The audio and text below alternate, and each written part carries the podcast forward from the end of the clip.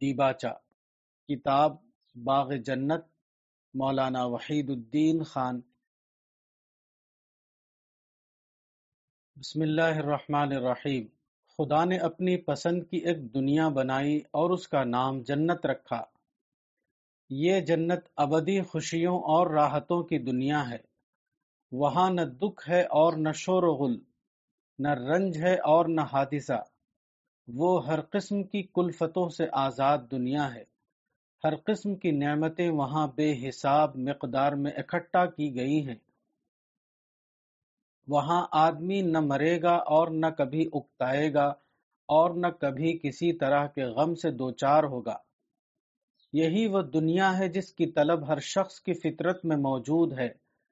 ہر آدمی ایک نادیدہ جنت کی تلاش میں ہے، مگر یہ لامحدود جنت کوئی شخص موجودہ محدود دنیا میں نہیں پا سکتا۔ خدا نے اس جنت کو موت کے بعد آنے والی دنیا میں رکھ دیا ہے، تاہم یہ جنت اپنے آپ کسی کو نہیں مل جائے گی۔ یہ صرف اس خوش نصیب آدمی کا حصہ ہے جو موجودہ زندگی میں جنت والے عمل کرے۔ خدا نے ہماری زندگی کو دو حصوں میں بانٹ دیا ہے۔ ہماری زندگی کا مختصر حصہ موجودہ دنیا میں ہے اور اس کا بقیہ تمام حصہ موت کے بعد آنے والی دنیا میں۔ موجودہ دنیا کو خدا نے عمل کی جگہ بنایا ہے اور بعد کی دنیا کو عمل کا بدلہ پانے کی جگہ۔ امتحان کی مصلحت کی بنا پر موجودہ دنیا میں آدمی کو اختیار دے دیا گیا ہے، وہ آزاد ہے کہ جو چاہے کرے، مگر یہ آزادی برائے آزمائش ہے نہ کہ برائے انعام۔ جو آدمی وقتی آزادی کی بنا پر غلط فہمی میں نہ پڑے اور اپنے آپ کو حقیقت حال کے مطابق بنائے، وہ جنت میں بسایا جائے گا، اور جو شخص آزادی پا کر سرکشی کرے اس کا ٹھکانہ جہنم ہوگا۔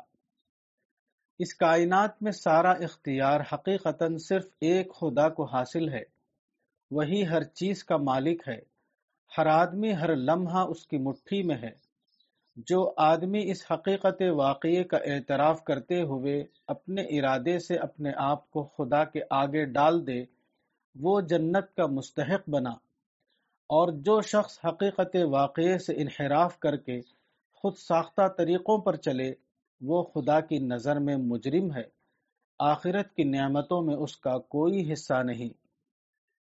وحید الدین، 19 دسمبر 1981۔ خدا کو ماننا، کتاب باغ جنت، صفحہ نمبر 4۔ خدا ہر قسم کی خوبیوں کا خزانہ ہے۔ اس کی قدرت کہیں روشنی کی صورت میں ظاہر ہو رہی ہے اور کہیں حرارت کی صورت میں، کہیں وہ مادے کو ہریالی میں تبدیل کر رہا ہے اور کہیں پانی کی روانی میں، کہیں وہ رنگ کی صورت میں اپنا جلوہ دکھا رہا ہے اور کہیں مزہ اور خوشبو کی صورت میں، کہیں اس کی قدرت سے حرکت کے کرشمے ظاہر ہو رہے ہیں اور کہیں کشش کے کرشمے۔ ایسے کمالات والے خدا کو پانا ایک خشک عقیدے کو پانا نہیں ہو سکتا۔ ایسے خدا کو پانا یہ ہے کہ آدمی کی روح ایک عطاہ روشنی سے جگمگا اٹھے، وہ اس کے قلب کے لیے لطف و لذت بن جائے۔ آدمی ایک اچھا پھل کھاتا ہے تو باغ باغ ہو جاتا ہے، وہ ایک لطیف نغمہ سنتا ہے تو ہماتن وجد میں آ جاتا ہے۔ پھر خدا جو ساری خوبیوں کا سرچشمہ ہے، اس کا پانا کیا کسی کو بے قرار نہیں کرے گا؟ خدا کو پانا یہ ہے کہ وہ ایک خوشبو ہو جس سے آدمی کا شامہ معطر ہو جائے، وہ ایک مزہ ہو جس سے اس کا ذائقہ لطف پائے، وہ ایک حسن ہو جو اس کی بصارت کو ایک حیرت ناک نظارے میں محو کر دے، وہ ایک ترنم ہو جو اس کے سامعہ کو ایسی لذت دے جس سے وہ کبھی سیر نہ ہو۔ حقیقت یہ ہے کہ جس خدا نے یہ تمام خوبیاں پیدا کی ہیں، وہ خود ان خوبیوں کا سب سے بڑا خزانہ ہے۔ کسی کو خدا کی قربت ملنا دراصل اس کا جنت میں پہنچ جانا ہے۔ یہ ایسا ہی ہے جیسے کوئی شخص رنگ اور خوشبو کے ابدی چمنستان میں جا بسے، جیسے وہ ایک پیکرے نور کے پڑوس میں پہنچ جائے۔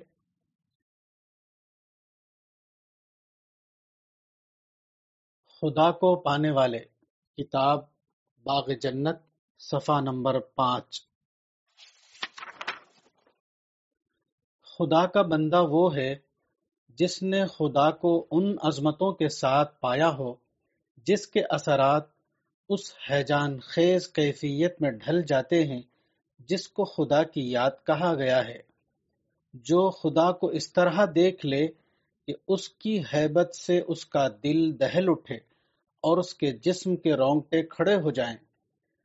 خدا کو پانے والا وہ ہے جو سب سے زیادہ خدا سے ڈرے اور سب سے زیادہ خدا سے محبت کرے، جس کا یہ حال ہو کہ صرف ایک خدا اس کی تمام توجہات کا مرکز بن جائے۔ ایسا آدمی قرآن کو پڑھتا ہے تو اس کی روح پکار اٹھتی ہے کہ خدایا، یہ تیرا کتنا بڑا احسان ہے کہ تو نے میری ہدایت کا ایسا انتظام کیا، ورنہ میں جہالت کے اندھیروں میں بھٹکتا رہتا۔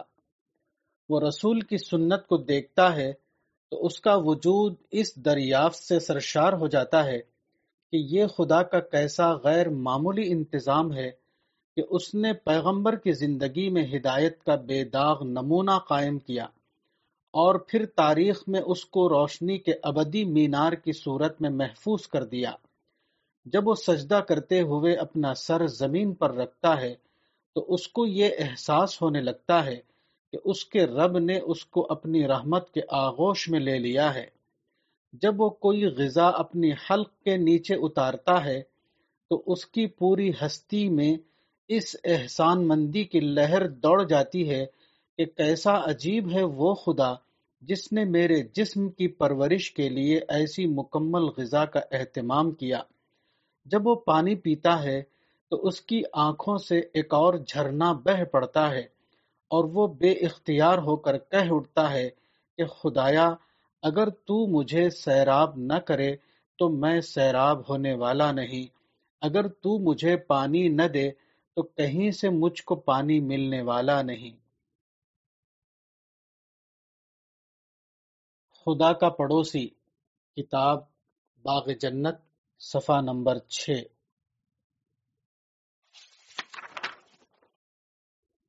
خدا کو پانے والا دنیا کی زندگی ہی میں خدا کا پڑوسی بن جاتا ہے۔ اس کی روح خدا کے نور میں نہا اٹھتی ہے۔ پھولوں کی صحبت آدمی کو لطیف کیفیات سے بھر دیتی ہے۔ پھر کیسے ممکن ہے کہ آدمی اپنے رب کو پائے اور پھر بھی اس کے اندر ربانی کیفیات پیدا نہ ہوں؟ بہت سے لوگ اپنے کو خدا سے قریب سمجھتے ہیں، حالانکہ وہ انتہائی حد تک خدا سے دور ہوتے ہیں۔ وہ خدا کی باتیں کرتے ہیں مگر ان کا پورا وجود گواہی دے رہا ہوتا ہے کہ ابھی انہوں نے خدا کو پہچانا ہی نہیں۔ وہ خدا کا نام لیتے ہیں مگر ان کے منہ میں خدائی مٹھاس کی شکر نہیں گھلتی۔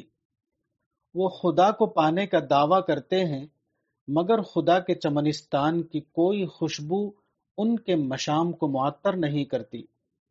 وہ خدا کے نام پر دھوم مچاتے ہیں مگر خدا کے نورانی سمندر میں نہانے کا کوئی نشان ان کے جسم پر ظاہر نہیں ہوتا۔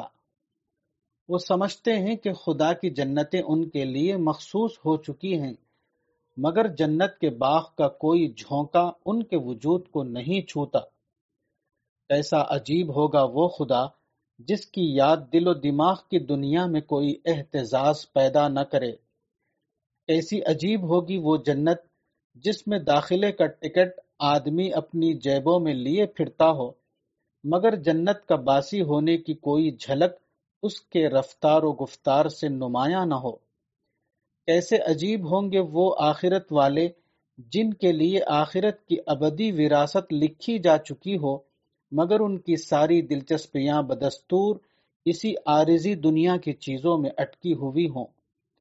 آہ وہ لوگ جو خدا کو پانے کا دعویٰ کرتے ہیں حالانکہ ابھی تک انہوں نے خدا کو پایا ہی نہیں۔ رزق کا دسترخوان، کتاب باغ جنت، صفحہ نمبر 7۔ کائنات مومن کے لیے رزق روحانی کا دسترخوان ہے، ویسے ہی جیسے جنت اس کے لیے رزق مادی کا دسترخوان ہوگی۔ ہوا کے لطیف جھونکے جب اس کے جسم کو چھوتے ہیں تو اس کو ایسا محسوس ہوتا ہے کہ لمس خداوندی کا کوئی حصہ اس کو مل رہا ہے۔ دریاؤں کی روانی میں اس کو رحمت حق کا جوش ابلتا ہوا نظر آتا ہے۔ چڑیوں کے چہچہے جب اس کے کانوں میں رس گھولتے ہیں تو اس کے دل کے تاروں پر ربانی نغمے جاگ اٹھتے ہیں۔ جس آدمی کو ایمان کی نظر حاصل ہو جاتی ہے اس کو دنیا کی ہر چیز میں خدا کی جھلکیاں دکھائی دینے لگتی ہیں۔ درخت معمولی لکڑی کا ڈھانچہ ہے مگر اس کے اوپر بے حد حسین پھول اگتے ہیں۔ وہ بظاہر ایک سوکھی لکڑی کی مانند اس سے بھی زیادہ ایک سوکھی زمین پر کھڑا ہوتا ہے۔ اس کے بعد ایک خاموش انقلاب آتا ہے۔ اس کی شاخوں پر نہایت خوبصورت پھول کھل اٹھتے ہیں۔ لکڑی کی شاخیں رنگین پھولوں سے ڈھک جاتی ہیں۔ ایسا اس لیے ہوتا ہے کہ کوئی بندہ اس کو دیکھ کر کہہ اٹھے کہ خدایا، میں بھی ایک لکڑی ہوں، تو چاہے تو میرے اوپر حسین پھول کھلا دے۔ میں ایک ٹھنٹ ہوں، تو چاہے تو مجھ کو سرسبز و شاداب کر دے۔ میں ایک بے معنی وجود ہوں، تو چاہے تو میری زندگی کو معنویت سے بھر دے۔ میں جہنم کے کنارے کھڑا ہوں، تو چاہے تو مجھ کو جنت میں داخل کر دے۔ میں تجھ سے دور ہوں، تو چاہے تو لپک کر مجھ کو اپنے آغوش میں اٹھا لے۔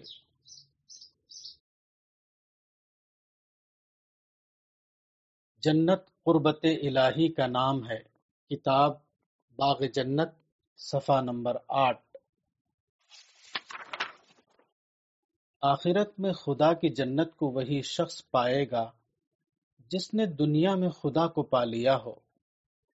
خدا کو پانے والا وہ ہے جس نے چھپے ہونے کے باوجود اس کو یقین کی آنکھوں سے دیکھا ہے، جس نے اپنے سینے کی دھڑکنوں میں اس کو بولتے ہوئے سنا ہے، جس نے خدا کی کتاب کو اس طرح پڑھا ہے گویا وہ خود اپنے اندر رکھے ہوئے صحیفہ فطرت کو اپنی زبان سے دوہرا رہا ہے۔ خدا کو پانے والا وہ ہے جس کی مردہ روح کو خدا کے ایمان سے زندگی ملی ہو۔ خدا کی یاد جس کے دل کے زنگ کو دور کرنے والی بن جائے۔ خدا جس کے لیے ایک نور بن گیا ہو، جس کی روشنی میں وہ چلتا ہو، جس کا یہ حال ہو کہ خدا کا ذکر سن کر اس کا دل دہل اٹھے، وہ اپنے آنسوؤں سے خدا کا استقبال کرتا ہو، اس کی پوری شخصیت خدا کے آگے ہماتن سجدے میں گر پڑی ہو۔ جو شخص خدا سے قریب ہے وہی جنت سے بھی قریب ہے۔ خدا کی قربت کا آغاز اسی موجودہ دنیا سے شروع ہو جاتا ہے اور اس کی تکمیل آخرت میں ہوتی ہے۔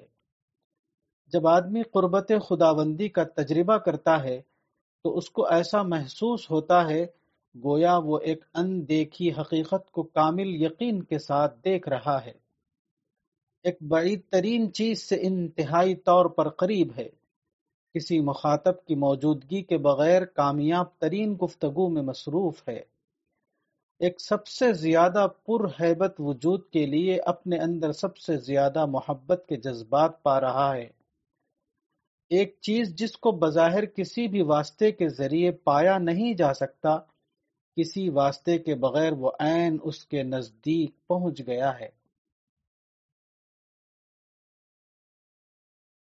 جنت سب سے بڑا عطیہ، کتاب باغ جنت، صفحہ نمبر 9۔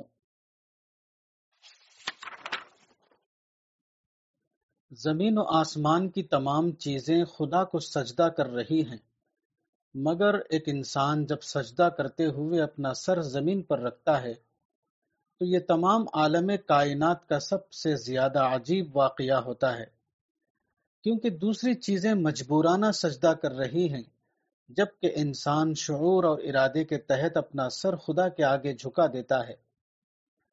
انسان کے ذریعے اس کائنات میں اختیاری محکومی کا واقعہ وجود میں آتا ہے جس سے بڑا کوئی دوسرا واقعہ نہیں۔ یہی انسان کی اصل قیمت ہے۔ انسان وہ نادر مخلوق ہے جو اس کائنات میں شعور قدرت کے مقابلے میں شعور عجز کی دوسری انتہا بناتا ہے۔ وہ کائنات کے صفحے پر ہے کے مقابلے میں نہیں کا مضمون تحریر کرتا ہے۔ وہ خداوندی انا کے مقابلے میں اپنے بے انا ہونے کا ثبوت دیتا ہے۔ وہ ہر قسم کا اختیار رکھتے ہوئے اپنے آپ کو خدا کے آگے بے اختیار کر لیتا ہے۔ وہ زبان رکھتے ہوئے خدا کی خاطر اس طرح چپ ہو جاتا ہے جیسے اس کے منہ میں زبان ہی نہیں۔ ایک شخص کا موحد بننا اس آسمان کے نیچے ظاہر ہونے والے تمام واقعات میں سب سے بڑا واقعہ ہے، جس کا انعام کوئی سب سے بڑی چیز ہی ہو سکتی ہے۔ اسی سب سے بڑی چیز کا نام جنت ہے۔ جنت کسی کے عمل کی قیمت نہیں، جنت کسی بندے کے لیے خدا کی یہ بخشش ہے کہ اس کے بندے نے اپنے رب کو وہ چیز پیش کر دی جو کائنات میں کسی اور نے پیش نہ کی تھی، اس لیے خدا نے بھی اس کو وہ چیز دے دی جو اس نے کسی دوسری مخلوق کو نہیں دیا تھا۔ جنتی نگاہ، کتاب باغ جنت، صفحہ نمبر 10۔ خدا نے جو کچھ پیدا کیا ہے وہ اتنا حیرتناک ہے کہ اس کو دیکھ کر آدمی خالق کی کاریگری میں کھو جائے۔ تخلیق کے کمالات میں ہر طرف خالق کا چہرہ جھلک رہا ہے، مگر ہمارے چاروں طرف جو دنیا ہے اس کو ہم بچپن سے دیکھتے دیکھتے عادی ہو جاتے ہیں۔ اس سے ہم اتنا مانوس ہو جاتے ہیں کہ اس کے انوکھے پن کا ہم کو احساس نہیں ہوتا۔ پانی، درخت، چڑیا، غرض جو کچھ بھی ہماری دنیا میں ہے، سب کا سب بے حد عجیب ہے۔ ہر چیز خالق کا آئینہ ہے، مگر عادی ہونے کی وجہ سے ہم اس کے عجوب پن کو محسوس نہیں کر پاتے۔ مگر یہی انسان کا امتحان ہے، اس کو معمولی چیزوں میں غیر معمولی جھلک دیکھنا ہے۔ اگر آدمی اس دنیا کو استعجاب کی نظر سے دیکھ سکے تو ہر جگہ اس کو خدا کی موجودگی کا تجربہ ہوگا۔ وہ زمین پر اس طرح رہے گا جیسے کہ وہ خدا کے پڑوس میں ہو، جیسے کہ وہ خدا کی نظروں کے سامنے ہو۔ موجودہ دنیا میں انسان کی سب سے بڑی یافت یہ ہے کہ وہ خدا کو دیکھنے لگے، وہ اپنے پاس خدا کی موجودگی کو محسوس کر لے۔ اگر آدمی کے اندر جنتی نظر پیدا ہو جائے تو سورج کی کرنوں میں اس کو خدا کا نور جگمگاتا ہوا دکھائی دے گا۔ ہرے بھرے درختوں کے حسین منظر میں وہ خدا کا روپ جھلکتا ہوا پائے گا۔ ہواؤں کے لطیف جھونکے میں اس کو لمس ربانی کا تجربہ ہوگا۔ اپنی ہتھیلی اور پیشانی کو زمین پر رکھتے ہوئے اس کو ایسا محسوس ہوگا گویا اس نے اپنا وجود اپنے رب کے قدموں میں ڈال دیا ہے۔ خدا ہر جگہ موجود ہے، مگر اس کو وہی خوش قسمت آدمی دیکھتا ہے جس کے اندر خدا کو دیکھنے والی جنتی نگاہ پیدا ہو جائے۔ عبادت کرنے والے، کتاب باغ جنت، صفحہ نمبر 11۔ ایک شخص کو کسی سے محبت ہو تو محبت کرنے والے ہی کے ساتھ یہ واقعہ پیش آئے گا کہ اس کی یاد سے اس کا دل بھر آئے۔ اس کے برعکس جس کو اس آدمی سے کوئی لگاؤ نہ ہو وہ صرف وقتی تدبیر سے اس کی خاطر رونے والا نہیں بن سکتا۔ ایک شخص لوگوں کے درمیان تواضع کا طریقہ اختیار کرتا ہے اور دوسرا شخص ڈھٹائی کا۔ ایک شخص معاملات میں انصاف کرتا ہے اور دوسرا بے انصافی سے پیش آتا ہے۔ ایک عاجزانہ نفسیات کے ساتھ جی رہا ہے اور دوسرا متکبرانہ نفسیات کے ساتھ۔ ایک شخص اعتراف کو اپنا طریقہ بنائے ہوئے ہے اور دوسرا ہٹ دھرمی کو۔ تو ایسی حالت میں یہ ناممکن ہے کہ دونوں کی عبادت یکساں ہو۔ ان میں صرف پہلا شخص ہے جس کی عبادت خشوع کی عبادت بنے گی، دوسرا شخص خواہ کتنا ہی چاہے یہ ناممکن ہے کہ وقتی طور پر عبادتی صورت بنا کر وہ اپنی عبادت کو خشوع کی عبادت بنا لے۔ خشوع کی عبادت دراصل خاشعانہ زندگی کا ایک نتیجہ ہے۔ جو شخص اپنی زندگی میں خاشع نہ بنا ہو وہ کبھی خشوع کی عبادت نہیں کر سکتا۔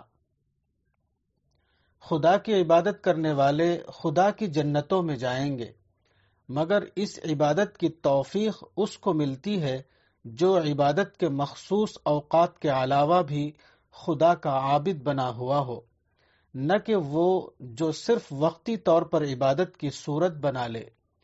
جنت ایک حقیقی جگہ ہے جو خصوصی اہتمام کے ساتھ حقیقی عبادت گزاروں کے لیے بنائی گئی ہے۔ حقیقی جنت ان لوگوں کو نہیں مل سکتی جو صرف جھوٹی عبادت کا سرمایہ لے کر خدا کے یہاں پہنچے ہوں۔ کامل دنیا، کتاب باغ جنت، صفحہ نمبر 12۔ دنیا انتہائی لذیذ ہے، مگر اس کی لذتیں چند لمحے سے زیادہ باقی نہیں رہتی۔ دنیا بے پناہ حد تک حسین ہے، مگر اس کو دیکھنے والی آنکھ بہت جلد بے نور ہو جاتی ہے۔ دنیا میں عزت اور خوشی حاصل کرنا انسان کو کتنا زیادہ مرغوب ہے، مگر دنیا کی عزت اور خوشی آدمی ابھی پوری طرح حاصل نہیں کر پاتا کہ اس پر زوال کا قانون جاری ہو جاتا ہے۔ دنیا میں وہ سب کچھ ہے جس کو انسان چاہتا ہے، مگر اس سب کچھ کو حاصل کرنا انسان کے لیے ممکن نہیں، حتیٰ کہ اس خوش قسمت انسان کے لیے بھی نہیں جو بظاہر سب کچھ حاصل کر چکا ہو۔ ہر آدمی کچھ ایسی محدودیتوں میں گھرا ہوا ہے کہ وہ پا کر بھی نہیں پاتا۔ کامیاب ہونے کے بعد بھی خوشیوں کا چمن اس کے لیے نہیں اگتا۔ انسان ایک کامل وجود ہے، مگر اس کا المیہ یہ ہے کہ اس کو کامل دنیا حاصل نہیں۔ انسان کی زندگی اس وقت تک بے معنی ہے جب تک اس کو ایک ایسی دنیا نہ ملے جو ہر قسم کی محدودیت اور ناموافق حالات سے پاک ہو۔ خدا نے یہ کامل دنیا جنت کی صورت میں بنائی ہے، مگر یہ دنیا کسی کو اپنے آپ نہیں مل سکتی۔ اس آنے والی مکمل دنیا کی قیمت موجودہ نامکمل دنیا ہے۔ جو شخص اپنی موجودہ دنیا کو آنے والی دنیا کے لیے قربان کر سکے وہی آنے والی جنتی دنیا کو پائے گا۔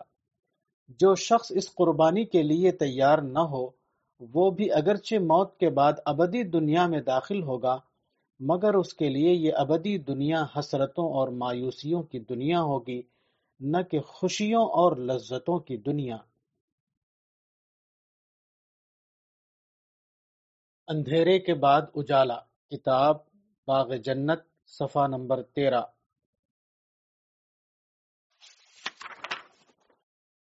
ہر رات کے بعد صبح آتی ہے۔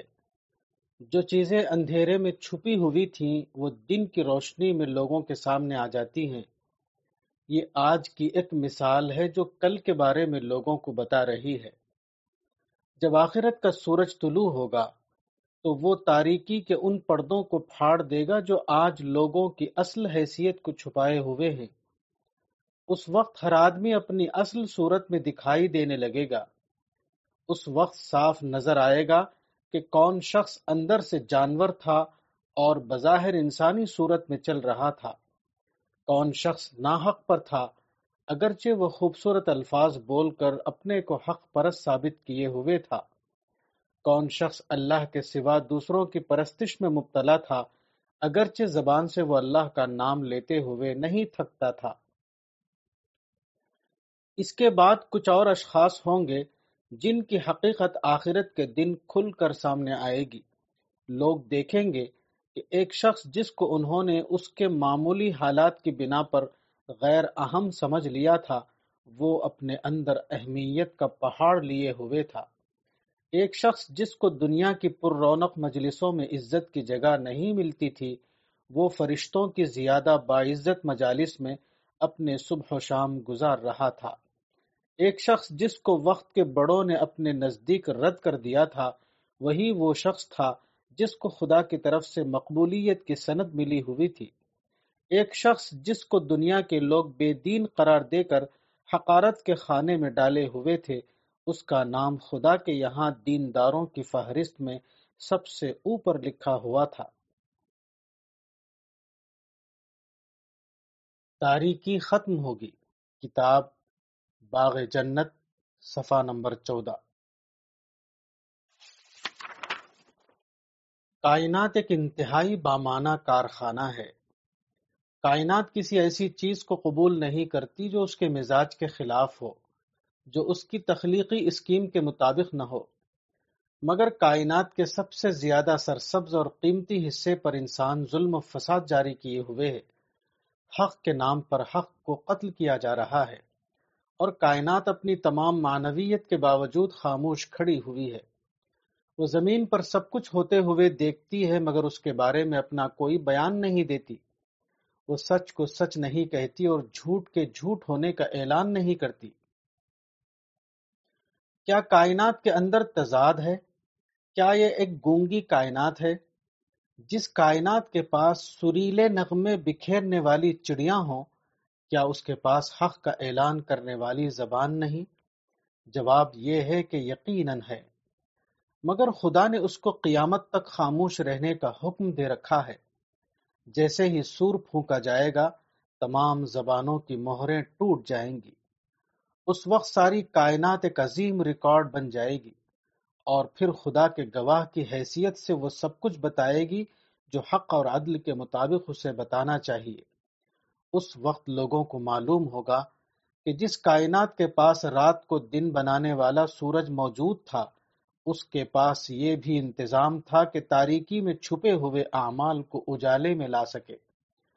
اس دن خدا کے سرکش بندے اپنی سرکشی کی ابدی سزا بھگتنے کے لیے جہنم کی آگ میں ڈال دیے جائیں گے اور خدا کے نیک بندے خدا کی رحمتوں کے سائے میں جنت میں داخل کیے جائیں گے، جہاں وہ عزت اور آرام کی ابدی زندگی کا لطف اٹھاتے رہیں گے۔ تمناؤں کی دنیا، کتاب باغ جنت، صفحہ نمبر 15۔ خدا نے انسان کو ایک ایسی مخلوق کی حیثیت سے پیدا کیا جس کے اندر بہت سی خواہشیں اور لذتیں چھپی ہوئی ہیں۔ دنیا میں ان خواہشوں اور لذتوں کی تکمیل کا سامان بھی موجود ہے، مگر انسان جب انہیں پورا کرنا چاہتا ہے تو اس کو معلوم ہوتا ہے کہ وہ انہیں پورا نہیں کر سکتا۔ کہیں انسان کی عمر اس کی خواہشوں اور لذتوں کی راہ میں حائل ہو جاتی ہے اور کہیں اس کی محدودیت، کہیں اس کی کوئی کمزوری رکاوٹ بن جاتی ہے اور کہیں کوئی ناخوشگوار اتفاق۔ کیا انسان کا مقدر صرف یہ ہے کہ وہ طرح طرح کی خواہشیں لے کر دنیا میں آئے اور پھر یہ حسرت لے کر دنیا سے چلا جائے کہ وہ اپنی خواہشوں کو حاصل نہ کر سکا؟ نہیں، بلکہ خدا نے جنت کی صورت میں اس کی خواہشوں اور لذتوں کی تکمیل کا ابدی سامان مہیا کر رکھا ہے۔ موت کے بعد آدمی ایک اور زیادہ کامل زندگی پا لیتا ہے۔ وہ ایک ایسی دنیا میں دوبارہ آنکھ کھولتا ہے جو ہر قسم کی کمیوں سے پاک ہے۔ یہاں وہ سب کچھ بے حساب مقدار میں موجود ہے جس کو انسان نے موجودہ دنیا میں چاہا مگر وہ ان کو اپنے لیے حاصل نہ کر سکا۔ موت کے بعد کی یہ جنت ان خوش نصیب لوگوں کے لیے ہے جو موت سے پہلے جنتی عمل کا ثبوت دیں، جو اپنے اونچے کردار سے اس کا استحقاق ثابت کریں۔ تمناؤں کی زندگی جس کو آدمی موجودہ دنیا میں نہ پا سکا، اس کو وہ آخرت کی دنیا میں پائے گا، مگر یہ زندگی اسی کو ملے گی جو موجودہ دنیا میں اس کی قیمت ادا کر چکا ہو۔ کھونے والا پاتا ہے، کتاب باغ جنت، صفحہ نمبر 16۔ خوشیوں سے بھری ہوئی زندگی انسان کا سب سے بڑا خواب ہے۔ ہر آدمی اس تمنا کو لے کر پیدا ہوتا ہے، مگر ہر آدمی اس تمنا کو پورا کیے بغیر مر جاتا ہے۔ اس ناکامی کی وجہ یہ ہے کہ تمام لوگ اپنے خواب کی تعبیر اسی موجودہ دنیا میں چاہتے ہیں، مگر موجودہ دنیا اس آرزو کی تکمیل کے لیے کافی نہیں۔ ہم اپنی زندگی کو کامیاب بنانے کی طرف ابھی سفر کر رہے ہوتے ہیں کہ ہم کو موت آ جاتی ہے۔ ہم مشینی ترقیاں وجود میں لاتے ہیں، مگر نئے نئے مسائل پیدا ہو کر ساری ترقی کو بے معنی بنا دیتے ہیں۔ ہم اپنی پسند کے مطابق اپنا ایک گھر بناتے ہیں، مگر دوسرے انسانوں کا بغض، حسد، گھمنڈ، ظلم اور انتقام ظاہر ہو کر ہم کو الجھا دیتے ہیں، اور ہم اپنے آشیانے کو خود اپنی آنکھوں سے بکھرتا ہوا دیکھ کر اس دنیا سے چلے جاتے ہیں۔ آدمی کی تمنائیں بجا ہیں، مگر ان کے پورا ہونے کی جگہ موت کے بعد آنے والی دنیا ہے، نہ کہ موت سے پہلے کی دنیا۔ یہی وہ عقیدہ ہے جو ہماری موجودہ زندگی کو بامعنی بناتا ہے۔ اس کے بعد موجودہ دنیا جد و جہد کی دنیا بن جاتی ہے، اور اگلی دنیا جد و جہد کا انعام پانے کی دنیا۔ موجودہ دنیا کو منزل سمجھنے کی صورت میں آدمی مایوسی کے سوا اور کہیں نہیں پہنچتا، جبکہ آخرت کی دنیا کو منزل سمجھنے کا عقیدہ اس کے سامنے ابدی سکون کا دروازہ کھول دیتا ہے۔ ایک ایسی دنیا جہاں کھونے کے سوا اور کچھ نہ ہو، وہاں وہی نظریہ صحیح ہو سکتا ہے جو کھونے میں پانے کا راز بتاتا ہو۔ حادثے سے بچیے، کتاب باغ جنت، صفحہ نمبر 17۔ آدمی بے شمار کوششوں کے بعد ایک قابل اعتماد معاشی زندگی حاصل کرتا ہے۔ وہ اپنے حوصلوں کو ایک دل پسند مکان کی صورت میں بنا کر خوش ہوتا ہے۔ وہ اپنے لیے کامیابی اور ترقی کا مینار کھڑا کرتا ہے، مگر عین اس وقت اس کی موت آ جاتی ہے۔ وہ اپنے گھر کو سونا چھوڑ کر قبر میں لیٹ جاتا ہے۔ اس کا چکنا جسم مٹی اور کیڑے کی نظر ہو جاتا ہے۔ اس کی کوششوں کا حاصل اس سے اس طرح جدا ہو جاتا ہے جیسے آدمی اور اس کے درمیان کبھی کوئی تعلق ہی نہ تھا۔ کوٹھی کا خواب دیکھنے والا مجبور کر دیا جاتا ہے کہ وہ قبر میں داخل ہو، وہ قبر کے راستے سے گزر کر حشر کے میدان میں پہنچ جائے۔ یہ دوسری دنیا اس کی آرزوؤں کی دنیا سے بالکل مختلف ہوتی ہے۔ یہاں وہ اتنا مفلس ہوتا ہے کہ اس کے پاس کپڑا بھی نہیں ہوتا جس سے وہ اپنے جسم کو چھپائے۔ اس کی ساری کمائی اس سے جدا ہو جاتی ہے، اس کے ساتھی اس سے بچھڑ جاتے ہیں، اس کا زور اس سے رخصت ہو جاتا ہے۔ ان چیزوں میں سے کوئی چیز وہاں اس کا ساتھ دینے کے لیے موجود نہیں ہوتی جن کے بل پر وہ دنیا میں گھمنڈ کر رہا تھا۔ آہ، وہ سفر بھی کیسا عجیب ہے جو عین منزل کے قریب پہنچ کر حادثے کا شکار ہو جائے۔ وہ مسافر بھی کیسا عجیب مسافر ہے جو یہ سمجھ کر آگے بڑھ رہا ہو کہ وہ منزل کی طرف جا رہا ہے، مگر جب منزل آئے تو اس کو معلوم ہو کہ وہ صرف بھٹک رہا تھا۔ وہ الٹی سمت میں اپنی بھاگ دوڑ جاری کیے ہوئے تھا، نہ کہ صحیح سمت میں۔ آفاقی دین، کتاب باغ جنت، صفحہ نمبر 18۔ کائنات کا دین اللہ کی اطاعت ہے۔ یہاں کی ہر چیز اللہ کے مقرر کیے ہوئے ضابطے پر چل رہی ہے۔ درخت اوپر کھڑا ہوتا ہے، مگر وہ اپنا سایہ نیچے زمین پر بچھا دیتا ہے۔ ہوائیں چلتی ہیں، مگر وہ کسی سے ٹکراؤ نہیں کرتی۔ سورج اپنی روشنی بکھیرتا ہے، مگر وہ چھوٹے بڑے میں کوئی فرق نہیں کرتا۔ بادل بارش برساتے ہیں، مگر وہ اپنے اور غیر میں تمیز نہیں کرتے۔ چڑیاں اور چیونٹیاں اپنے اپنے رزق کی تلاش میں مصروف ہوتی ہیں، مگر وہ ایک دوسرے کا حصہ نہیں چھینتی۔ یہ کائنات کے لیے خدا کا دین ہے، اور اسی دین پر انسان کو بھی رہنا ہے۔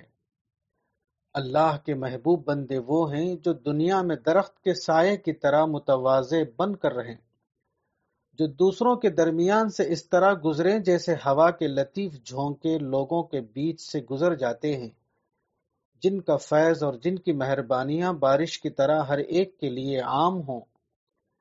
جو دریا کے پانی کی طرح دوسروں کے لیے سیرابی بن جائیں، جنہوں نے سورج کی شعاؤں کی طرح ہر ایک کو اجالے کا تحفہ دیا، جنہوں نے اپنی سرگرمیوں کے دوران اس بات کی پوری احتیاط کی کہ ان سے کسی کو تکلیف نہ پہنچے۔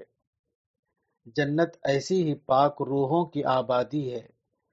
جنت وہ نفیس مقام ہے جہاں آدمی اپنے پڑوسی سے پھولوں کی خوشبو جیسے سلوک کا تجربہ کرے گا اور چڑیوں کے چہچہے جیسے میٹھے بول سنے گا، جہاں ایک کا دوسرے سے ملنا لطیف ہواؤں سے ملنے کی طرح ہوگا۔ کیسی عجیب ہوگی جنت اور کیسا عجیب ہوگا جنت کا پڑوس۔ اسلامی زندگی، کتاب باغ جنت، صفحہ نمبر 19۔ اسلامی زندگی کا وجود میں آنا ایسا ہی ہے جیسے کسی درخت کا وجود میں آنا۔ ایک ہرا بھرا درخت زمین پر اس وقت کھڑا ہوتا ہے جبکہ اس نے اپنے آپ کو زمین و آسمان کے نظام کے ساتھ ہم آہنگ کر لیا ہو۔ اسی طرح اسلامی انسان اس وقت بنتا ہے جبکہ وہ خدا کی پوری کائنات کو اپنی غذا بنا چکا ہو۔ اسلامی زندگی نہ عملیاتی ورزشوں سے وجود میں آتی ہے اور نہ انقلابی نعروں سے۔ ایک بندہ اس وقت مومن و مسلم بنتا ہے جبکہ وہ تجلیات الہی کا محبت بن جائے۔ خدا نے جس طرح مادی سطح پر درختوں کے لیے ایک عالمی دسترخوان پھیلا رکھا ہے، اسی طرح روحانی سطح پر انسان کے لیے ہر وقت اس کے فیضان کی بارش ہو رہی ہے۔ مادی کائنات سے اپنے آپ کو جوڑنے کے نتیجے میں درخت وجود میں آتا ہے۔ اسی طرح الہی تجلیات کے سمندر میں نہانے سے وہ چیز وجود میں آتی ہے جس کو اسلامی زندگی کہتے ہیں۔ درخت ہو یا انسان، دونوں ہی ایک وسیع تر نظام غذا سے اپنے کو ہم آہنگ کر کے اپنی ہستی کو کمال کے مقام پر پہنچاتے ہیں۔ اسلامی انسان بھی ایسا ہی ایک واقعہ ہے جیسا ایک درخت۔ فرق یہ ہے کہ درخت فطری جبر کے تحت وجود میں آتا ہے اور انسان خود اپنے آزادانہ عمل سے۔ جو شخص آج اللہ کے رزق پر جی رہا ہے وہ آخرت میں نہایت شاداب اور تندرست حالت میں اٹھے گا، اور جو لوگ اللہ کے رزق سے محروم ہیں ان کا حال وہی ہوگا جو آج خراب غذاؤں پر پلنے والے غریبوں کا نظر آتا ہے۔ وہ وہاں بدحال صورتوں کے ساتھ اٹھیں گے، خواہ آج وہ کتنے ہی پر رونق نظر آتے ہوں۔ مومن خدا کی انڈسٹری ہے، کتاب باغ جنت، صفحہ نمبر 20۔ ہر آدمی ایک انڈسٹری ہے۔ ایک شخص وہ ہے جس کی انڈسٹری سے صرف زہر اور انگارے برآمد ہوئے۔ اس کو جب موقع ملا تو اس نے اپنی بڑائی کا جھنڈا بلند کیا۔ اس کے پاس دولت آئی تو اس نے اس کو نمائشی کاموں میں خرچ کیا۔ اس نے کسی کے اوپر غلبہ پایا تو اس کی بربادی کے منصوبے بنائے۔ اس کو کسی سے اختلاف ہوا تو اس نے اسے کڑوی بات اور شیطانی عمل کا مزہ چکھایا۔ اس سے جب کسی کا معاملہ پڑا تو اس کو اس سے خود غرضی، بے انصافی اور دھاندلی کا تجربہ ہوا۔ ایسا آدمی اپنے اندر جہنم کی انڈسٹری قائم کیے ہوئے ہے۔ جو چیز بھی اس کے اندر داخل ہوتی ہے وہ زہر اور آگ اور بدبو بن کر باہر آتی ہے۔ موت کے بعد اس کی یہ پیداوار اسے گھیر لے گی۔ وہ اپنے آپ کو خود اپنے بنائے ہوئے جہنم میں پھنسا ہوا پائے گا۔ دوسرا انسان وہ ہے جس کو خدا نے بڑائی دی تو اس نے تواضع کی صورت میں اس کا رد عمل پیش کیا۔ اس کا احتساب کیا گیا تو اس نے عجز کی نفسیات کے ساتھ اس کو قبول کیا۔ اس کے پاس دولت آئی تو اس نے خدا کے راستے میں اس کا استعمال ڈھونڈ نکالا۔ اس کو اپنے آپ کو نمایاں کرنے کے مواقع ملے مگر وہ اپنے آپ کو خدا کی خاطر دفن کرنے پر راضی ہو گیا۔ اس نے لوگوں کے اوپر قابو پایا تو وہ ان کے لیے انصاف اور خیر خواہی کا پیکر بن گیا۔ یہ وہ شخص ہے جس نے اپنے اندر خدا کی انڈسٹری قائم کی۔ جو چیز بھی اس کے اندر داخل ہوئی وہ ربانی پیکر میں ڈھل کر باہر نکلی۔ اس نے موجودہ دنیا میں پھول اور خوشبو کی فصل اگائی تھی، آخرت میں وہ ہمیشہ کے لیے پھول اور خوشبو والے باغوں میں رہے گا۔ عمل یا اعتراف، کتاب باغ جنت، صفحہ نمبر 21۔ ایمان وہ ہے جو آدمی کے اندر اس طرح داخل ہو کہ وہ اس کی نفسیات کا جز بن جائے، وہ اس کے دل و دماغ پر پوری طرح چھا جائے۔ آدمی کا سوچنا اور چاہنا، اس کا یقین و اعتماد، اس کی دلچسپیاں اور وفاداریاں، اس کا خوف اور اس کی محبت سب اس کے ایمان کے تابع ہو جائیں۔ یہ ایمان کا اعلیٰ درجہ ہے۔ ایسے لوگ اسی دنیا میں خدا کی پناہ میں آ جاتے ہیں، اور جو شخص دنیا ہی میں خدا کی پناہ میں آ چکا ہو اس کے متعلق کون شبہ کر سکتا ہے کہ وہ آخرت میں خدا کی پناہ سے محروم ہوگا۔ دوسرے اہل ایمان وہ ہیں جن سے نیکی کے ساتھ برائیاں بھی ہوئیں، مگر انہوں نے اپنی برائیوں کا اعتراف کر لیا۔ امید ہے کہ اللہ انہیں بھی معاف کر دے گا، کیونکہ وہ معاف کرنے والا مہربان ہے۔ مضبوط ایمان والا وہ ہے جس کے یہاں ایمان اور عمل دونوں ایک چیز بن جائیں، مگر کمزور ارادے کے لوگ اپنے ایمان اور عمل کے درمیان اتنی یکسانی پیدا نہیں کر پاتے۔ تاہم وہ بھی اللہ کی رحمتوں میں حصے دار ہوں گے، بشرطے کہ انہوں نے ڈھٹائی کے بجائے شرمندگی کا ثبوت دیا ہو۔ انہوں نے تعویلوں کا سہارا لینے کے بجائے کھلے طور پر اعتراف کر لیا ہو، وہ بحث کرنے کے بجائے چپ ہو گئے ہوں۔ ان کی کوتاہیوں کی نشاندہی کی جائے تو وہ بپھرنے کے بجائے اپنا سر جھکا لیں۔ اگر وہ اپنے رب کے سامنے عمل کا تحفہ نہ پیش کر سکے ہوں تو انہوں نے اپنے رب کے سامنے عجز کے آنسو پیش کیے ہوں۔ جو لوگ یہ آخری چیز بھی پیش نہ کر سکیں ان کو خدا بخشے گا تو کس بہانے بخشے گا۔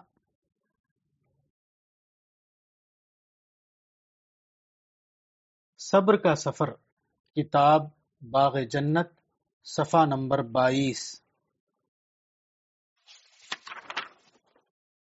خدا کا محبوب بندہ وہ ہے جو اپنی خود پسندی کو خدا پسندی میں گم کر دے، جو اپنی بات کے مقابلے میں حق کی بات کو اختیار کر لے، جو دنیا کی عزت کے مقابلے میں آخرت کی عزت کو اہمیت دینے لگے۔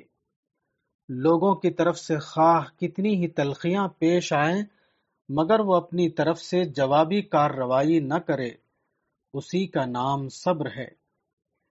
اس میں شک نہیں کہ یہ بے حد مشکل راستہ ہے، مگر اس میں بھی شک نہیں کہ یہی وہ راستہ ہے جو کسی کو جنت کی طرف لے جانے والا ہے۔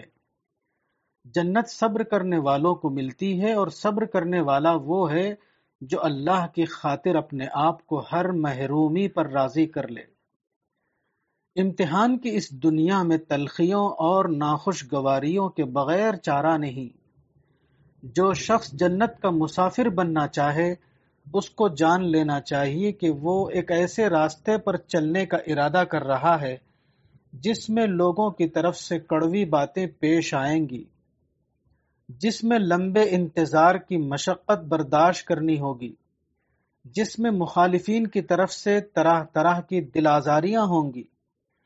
ان مواقع پر حق کا مسافر اگر صبر کو کھو دے، اگر وہ بے برداشت ہو جائے تو وہ درمیان ہی میں اپنے راستے کو کھوٹا کر لے گا، وہ جنت کی منزل تک نہ پہنچ سکے گا۔ جنت کا سفر تمام کا تمام صبر کا سفر ہے۔ جنت میں وہی شخص پہنچے گا جو صبر کی تلخیوں کو سہنے کے لیے تیار ہو، جو جذبات کی پامالی پر بھی بے ہمت ہونا نہ جانے، جو نفس کی ہر چوٹ کو اپنے سینے کی ویرانیوں میں چھپا لے۔ خدا کا درخت، کتاب باغ جنت، صفحہ نمبر 23۔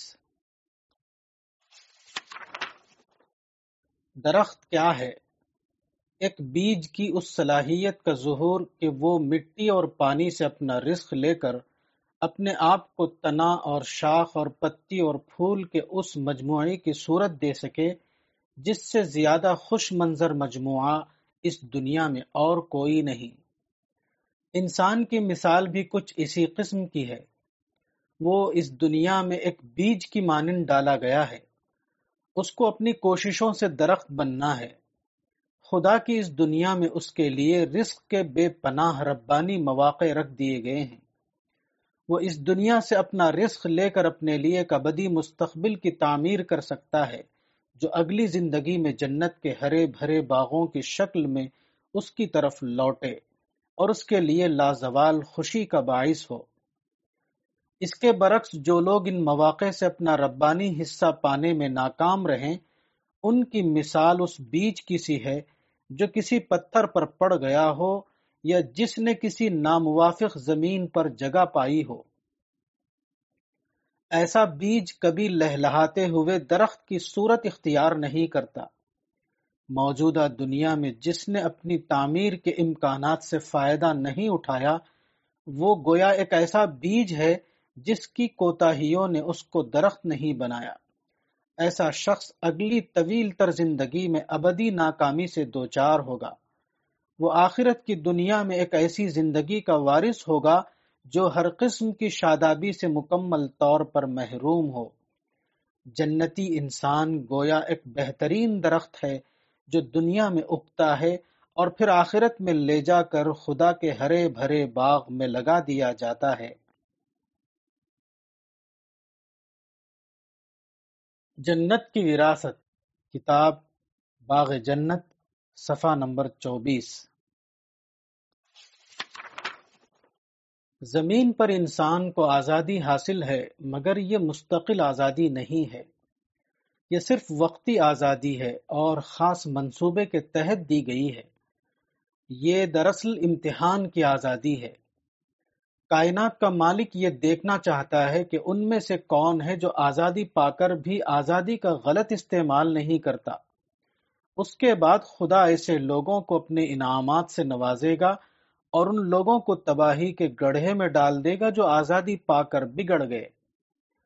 دنیا کا موجودہ نظام صرف اس وقت تک ہے جب تک جانچ کا یہ عمل پورا نہیں ہو جاتا۔ اس مدت کے پورا ہونے کے بعد زمین کا مالک زمین کا انتظام براہ راست اپنے ہاتھ میں لے لے گا، جس طرح وہ بقیہ کائنات کا انتظام اپنے ہاتھ میں لیے ہوئے ہے۔ اس وقت اچھے اور برے ایک دوسرے سے الگ کر دیے جائیں گے۔ اچھے لوگوں کو ابدی طور پر جنتی زندگی حاصل ہوگی اور برے لوگ ابدی طور پر جہنمی حالات میں دھکیل دیے جائیں گے۔ موجودہ دنیا وہ مقام ہے جہاں آنے والی جنتی دنیا کے شہری چنے جا رہے ہیں۔ جو لوگ آزاد ہونے کے بعد بھی اپنے آپ کو اللہ کا حکم بردار بنائیں گے، جو مجبور نہ ہوتے ہوئے بھی اللہ کی مرضی کو اپنے اوپر طاری کریں گے، وہی اللہ کے نزدیک اس قابل ٹھہریں گے کہ وہ اللہ کی جنتی دنیا کے باسی بن سکیں۔ آج امتحان کے وقفے میں ہر طرح کے لوگ زمین پر بسے ہوئے ہیں، مگر امتحان کی مدت ختم ہونے کے بعد صرف صالح لوگ خدا کی اس ہری بھری دنیا کے وارث قرار پائیں گے اور بقیہ لوگوں کو اس سے بے دخل کر کے دور پھینک دیا جائے گا، جہاں وہ ابدی طور پر حسرتوں اور مایوسیوں کا مزہ چکھتے رہیں۔ جنتیوں کا انتخاب، کتاب باغ جنت، صفحہ نمبر 25۔ موجودہ امتحان کی دنیا میں انسانوں کو آزادی ملی ہوئی ہے، مگر انسان اپنی آزادی کا غلط استعمال کرتا ہے۔ اس نے خدا کی زمین کو ظلم و فساد سے بھر رکھا ہے، پھر خدا نے اتنی بڑی برائی کو کیوں گوارا کیا؟ صرف اس لیے کہ اس کے بغیر اس اعلیٰ نوع کا انتخاب نہیں کیا جا سکتا جو جنت میں بسائے جانے کے قابل ہو۔ اختیار اور آزادی کے ماحول ہی میں وہ انسان چنے جا سکتے ہیں جن کے متعلق خدا کے نگراں فرشتے یہ گواہی دیں کہ یہ وہ روحیں ہیں جنہوں نے مکمل اختیار رکھتے ہوئے اپنے کو خدا کے لیے بے اختیار کر لیا تھا۔ دنیا کی بے پناہ برائیاں دراصل ایک بے پناہ بھلائی کی قیمت ہیں۔ یہ بھلائی کہ انسانوں کے جنگل سے وہ سعید روحیں چھان کر نکالی جائیں جو پورے شعور اور مکمل ارادے کے ساتھ اپنے کو خدا کا تابعدار بنا لیں، جو محض حقیقت پسندی کی بنا پر خدا کی محکومی اختیار کریں، نہ کہ مجبوری کی بنا پر۔ یہ وہ انوکھی ہستیاں ہیں جن کو یہ موقع تھا کہ وہ حق کو جھٹلا دیں، مگر انہوں نے حق کو نہیں جھٹلایا۔ جن کو یہ اختیار حاصل تھا کہ وہ اپنی انا کا جھنڈا بلند کریں، مگر وہ اپنے کو پچھلی سیٹ پر بٹھا کر خدا کو صدر نشین بنانے پر راضی ہو گئے۔ جن کو یہ آزادی ملی ہوئی تھی کہ وہ اپنی قیادت کا گنبد کھڑا کریں، مگر انہوں نے اپنے گنبد کو خود اپنے ہاتھوں سے ڈھا دیا، اور صرف حق کو اونچا کرنے میں انہوں نے خوشی حاصل کی۔ اس قسم کی روحیں اس کے بغیر چنی نہیں جا سکتی کہ ان کو مکمل آزادی کے ماحول میں رکھا جائے، اور آزادی کا حقیقی ماحول قائم کرنے کی ہر قیمت کو برداشت کیا جائے۔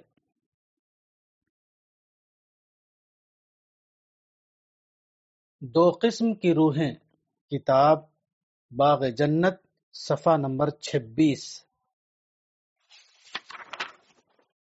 انسانوں میں دو قسم کے انسان ہوتے ہیں، ایک وہ جو گندے جذبات میں جیتے ہیں، دوسرے وہ جو ستھرے جذبات پر پرورش پاتے ہیں۔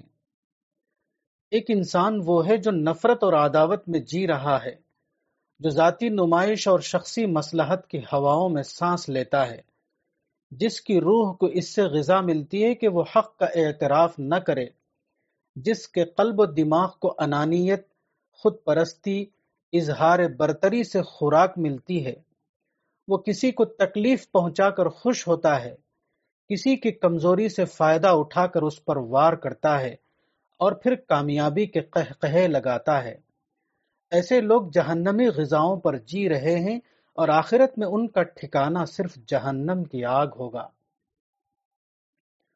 دوسرا انسان وہ ہے جو ستھرے قلب کے ساتھ جی رہا ہے، اس کی روح دوسروں کی کامیابی سے خوش ہوتی ہے، وہ دوسروں پر قابو یافتہ ہو کر بھی اس کو چھوڑ دینے میں راحت محسوس کرتا ہے، اس کا دل دوسروں کے لیے محبت اور خیرخواہی کے جذبات سے بھرا ہوتا ہے، اس کی ہستی کو عجز اور تواضع میں لذت ملتی ہے، وہ خدا اور آخرت کی فضاؤں میں سانس لیتا ہے، اختلاف کے وقت اپنے کو جھکا لینے میں اس کو سکون ملتا ہے، جب کوئی اس کی غلطی کی نشاندہی کرتا ہے تو اپنی غلطی کو مان لینے میں اس کا دل ٹھنڈک پاتا ہے، کسی کا حق اس کے ذمے ہو تو جب تک وہ اس کا حق ادا نہ کر لے اس کو راتوں کو نیند نہیں آتی۔ یہ وہ لوگ ہیں جو جنتی غذاؤں پر جی رہے ہیں، آخرت میں وہ جنت کے سدا بہار باغوں میں بسائے جائیں گے۔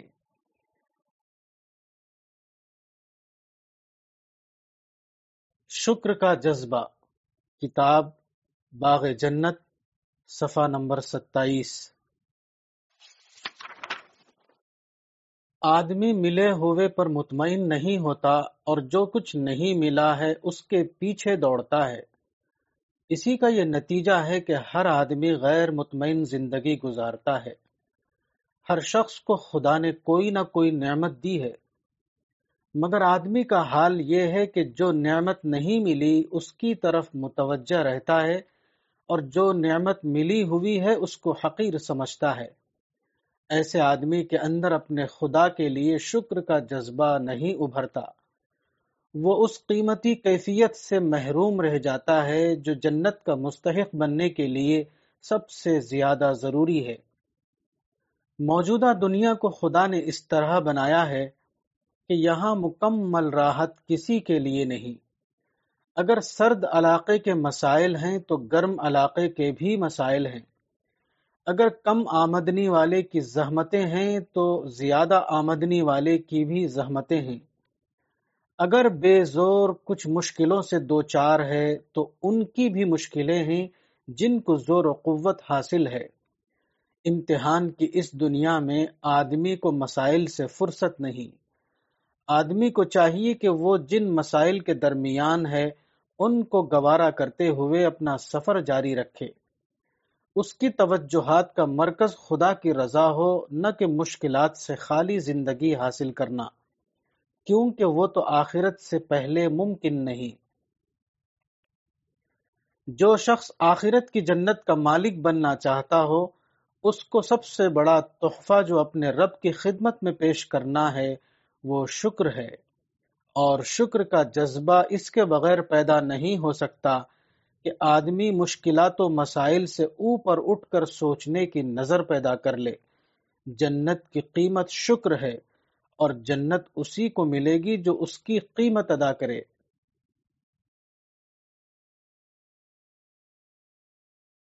اللہ والے، کتاب باغ جنت، صفحہ نمبر 28۔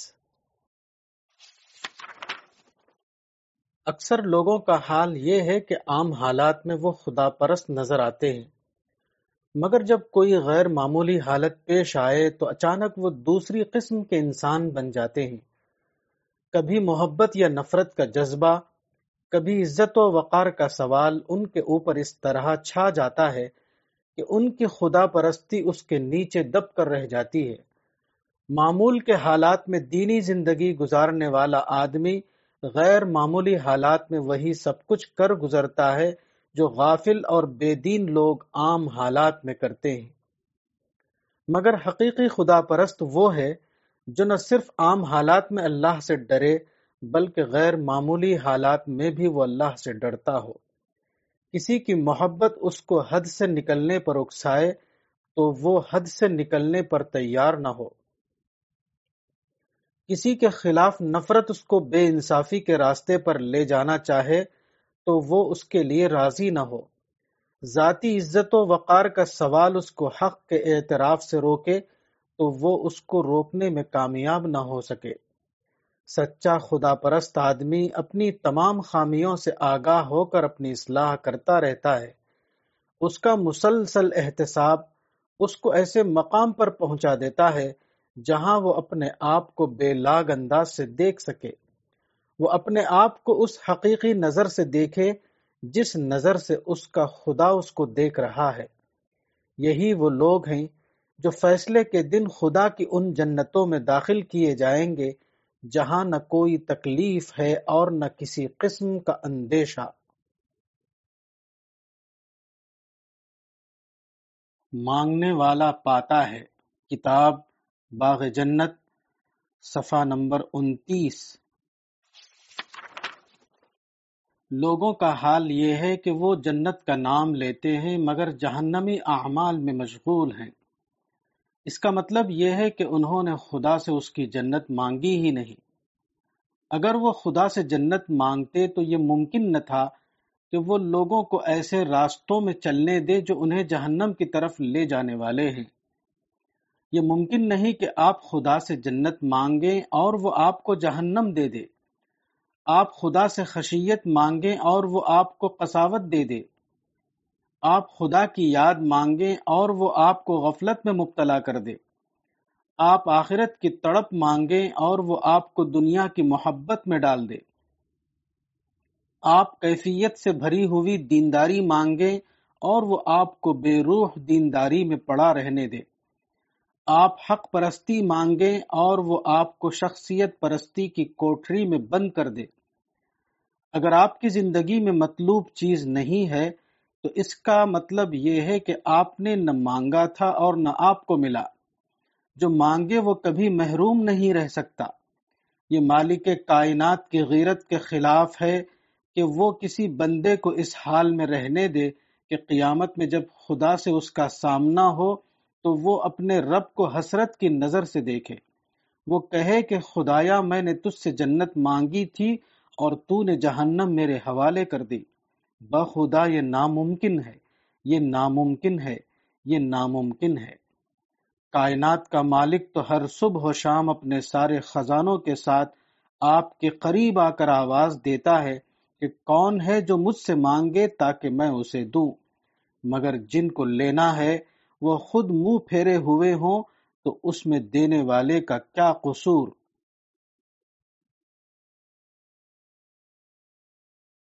جنت کے شہری، کتاب باغ جنت، صفحہ نمبر 30۔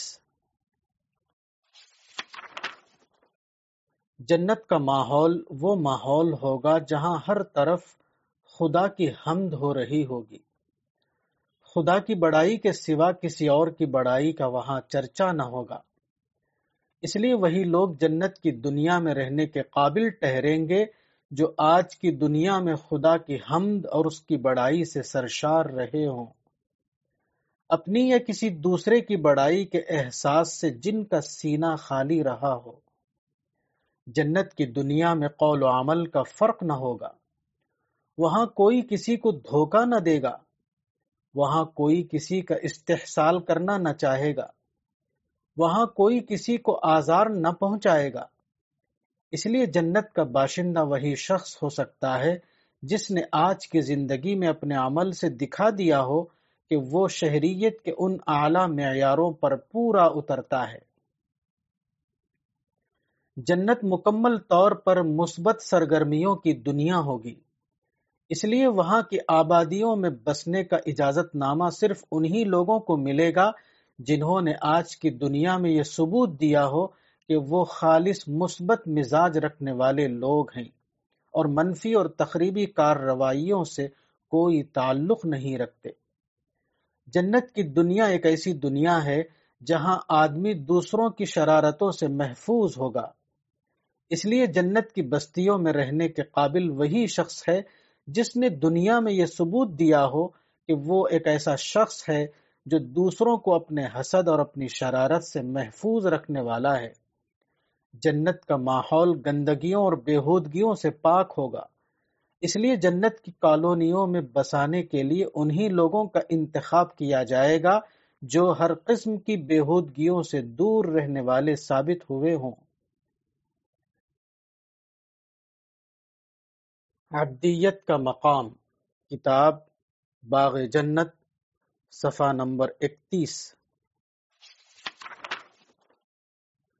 بندہ جب تواضع کی حالت میں ہوتا ہے تو وہ خدا کے قریب ترین ہوتا ہے، کیونکہ خدا کے دربار میں کسی بندے کے لیے جو سب سے قریبی نشست ہے وہ تواضع ہی ہے۔ حقیقت یہ ہے کہ تواضع اگر نمائشی نہ ہو بلکہ حقیقی ہو تو وہ آدمی کے لیے سب سے لذیذ چیز ہوتی ہے، کیونکہ خدا کی اس دنیا میں وہ اپنی اصل حیثیت کا اعتراف ہوتا ہے، وہ خدا کے سب سے قریب پہنچ جانے کے ہم معنی ہے۔ جس آدمی کو عبدیت کے مقام کی خبر نہ ہو، عبدیت اس کے لیے لذیذ چیز نہیں بن سکتی۔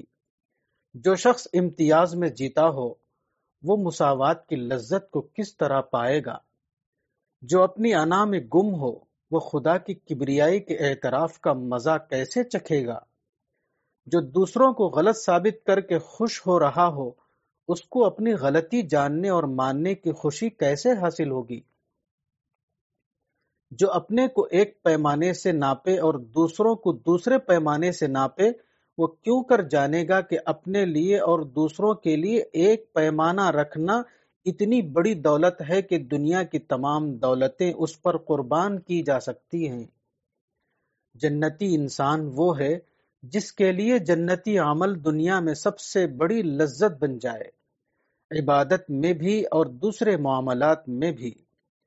حسد کے جذبات کو کچلنا، انتقام کی آگ کو بجھانا، گروہی عصبیت سے اپنے کو اوپر اٹھانا، اختلاف کے باوجود انصاف کرنا، خوشامد کے بجائے حق کی بنیاد پر انسان کی قدر کرنا، یہ سب چیزیں اس کے لیے اس طرح لذیذ بن جائیں کہ ان کو چھوڑنا اس کے لیے ممکن نہ رہے۔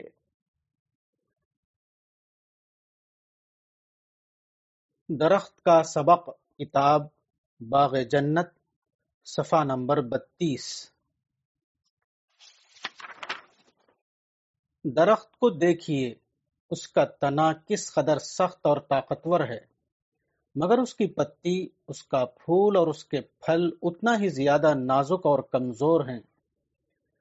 ایک شخص جب پتیوں کے حسن، پھولوں کی رنگ کاری اور پھلوں کی لطافت پر غور کرتا ہے تو اس کو محسوس ہوتا ہے کہ درخت کے یہ نرم و نازک حصے اس کے مضبوط حصوں سے زیادہ قدرت کی توجہ کے مستحق رہے ہیں۔ ایسا معلوم ہوتا ہے کہ تنا اور شاخیں اس لیے تھیں کہ وہ تخلیق کے اس نرم و نازک شاہکار کو وجود میں لانے کا ذریعہ بنے جن کو پتی اور پھول اور پھل کہا جاتا ہے۔ یہ خدا کی طرف سے ایک خاموش اشارہ ہے جو بتاتا ہے کہ انسان سے اس کے خالق کو کیا مطلوب ہے۔ زندگی کے درخت کو حسین پھولوں کے انجام تک پہنچانے کے لیے آدمی کو کیا کرنا چاہیے؟ وہ یہ ہے کہ آدمی طاقت سے زیادہ معنویت کا دل دادا ہو۔ یہی وہ لوگ ہیں جن کے لیے جنت کے دروازے کھولے جائیں گے۔ انسان پتھروں کے آگے جھکتا ہے اور سچائی کو نظر انداز کر دیتا ہے۔ لوگ طاقتور تنوں پر اپنے حسن سلوک کا ثبوت دے رہے ہیں، حالانکہ ان کا خدا ان سے پھولوں اور پتیوں کی سطح پر حسن سلوک کا نذرانہ مانگ رہا ہے۔ لوگ بڑوں کا استقبال کر کے اپنی شرافت اور انسانیت کا مظاہرہ کر رہے ہیں، حالانکہ خدا جہاں ان کی شرافت اور انسانیت کو دیکھنے کا منتظر ہے، وہ اس کے وہ بندے ہیں جن کو چھوٹا سمجھ کر نظر انداز کر دیا جاتا ہے۔ لوگ شہرت کے مواقع پر پیسہ دے کر فیاضی کا ٹائٹل لے رہے ہیں، حالانکہ خدا کے یہاں فیاضی کا ٹائٹل اس کو ملتا ہے جو ایسے مواقع پر پیسہ دے جہاں جیب خالی کر کے بھی شہرت اور عزت حاصل نہیں ہوتی۔ جنت کی وراثت، کتاب باغ جنت، صفحہ نمبر 33۔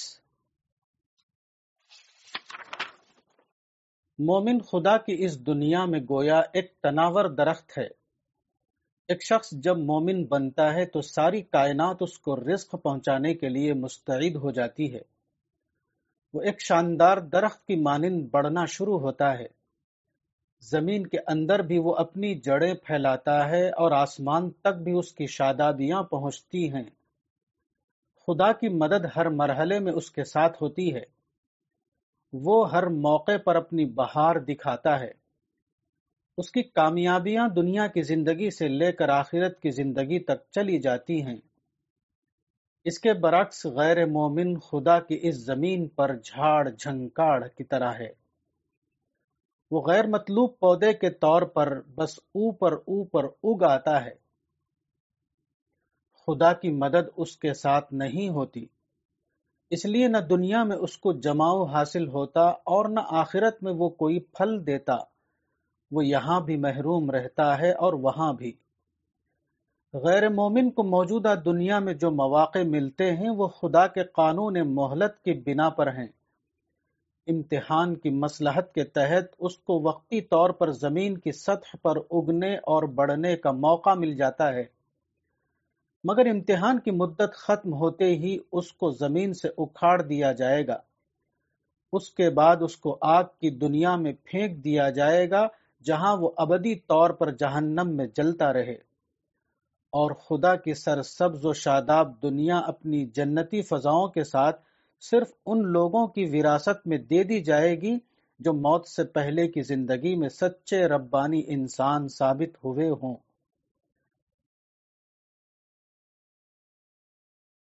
آخرت میں جینے والے، کتاب باغ جنت، صفحہ نمبر 34۔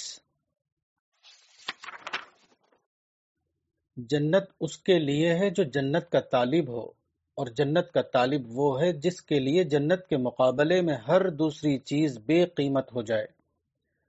جو شخص حقیقی معنوں میں جنت کا طالب ہو، اس کی نگاہ میں دنیا کی تمام چیزیں حقیر بن جاتی ہیں۔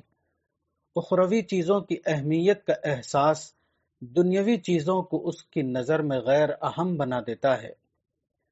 جب آدمی کا ذہن آخرت کی باتیں سوچنے میں اتنا گم ہو کہ وہ دنیا کی باتیں بھولنے لگے، جب آخرت کا غم اس کے اوپر اس طرح چھا جائے کہ دنیا کے غم اس کو یاد نہ آئے، جب آنے والے مستقل آرام و تکلیف کا مسئلہ اس کو اتنا فکر مند بنا دے کہ عارضی آرام و تکلیف کے مسئلے اس کے لیے بے حقیقت ہو جائیں، جب کل کی زندگی اس کو اس طرح اپنی طرف کھینچ لے کہ آج کی زندگی کے بارے میں وہ لوگوں کو غافل نظر آنے لگے۔ جب بلند تر حقیقتوں کی طرف متوجہ ہونے کی وجہ سے وہ دنیا میں اس طرح رہنے لگے گویا وہ دنیا میں نہیں ہے۔ جب وہ دنیا کا کوئی آرام دیکھے تو یہ سوچ کر رو پڑے کہ معلوم نہیں آخرت میں کیا ہونے والا ہے، اور جب کوئی تکلیف اس کو ستائے تو اس کی زبان سے نکلے کہ خدایا، دنیا کی معمولی تکلیف تو برداشت نہیں ہوتی، پھر آخرت کی تکلیف کس طرح برداشت ہوگی۔ جب دنیا کی لذتیں اس کو تسکین نہ دے سکیں اور دنیا کی مصیبتیں اس کی نگاہ میں حقیر بن جائیں، جن لوگوں کا یہ حال ہو جائے وہی وہ لوگ ہیں جو آخرت کے ماننے والے بنے۔ انہیں خوش نصیب روحوں کے لیے آخرت میں جنت کے دروازے کھولے جائیں گے۔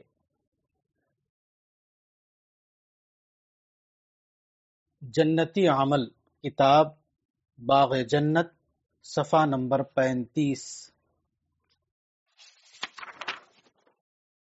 جنتی عمل وہ ہے جو آدمی کے اندر جنت کے پھول کھلا رہا ہو، جس کو کرنے کے دوران آدمی کو خود بھی کچھ ملے۔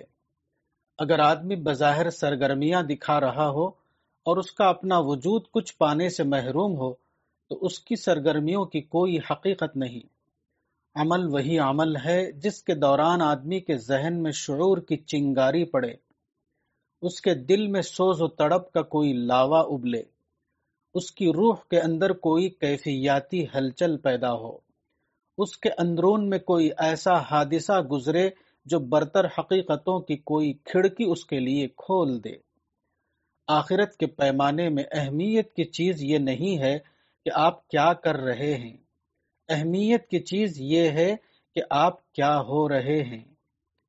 اگر آپ کی مصروفیات بہت بڑھی ہوئی ہوں، اگر بتانے کے لیے آپ کے پاس بہت سے کارنامے ہوں، مگر آپ کی اندرونی ہستی خالی ہو تو آپ کی مصروفیات محض بے فائدہ سرگرمیاں ہیں، اس کے سوا اور کچھ نہیں۔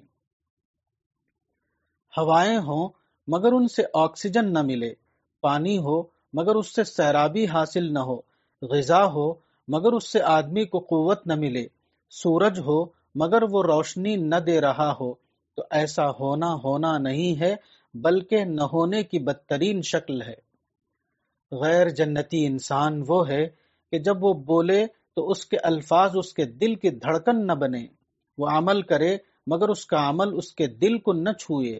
اس کے برعکس جنتی انسان وہ ہے جس کا عمل اس کے لیے روحانی تجربہ بن رہا ہو، اس کی ہستی کو کیفیت کی غذائیں مل رہی ہوں، اس کی ظاہری کارروائیاں اس کے اندرونی وجود میں ہلچل پیدا کرنے کا سبب بن جائیں۔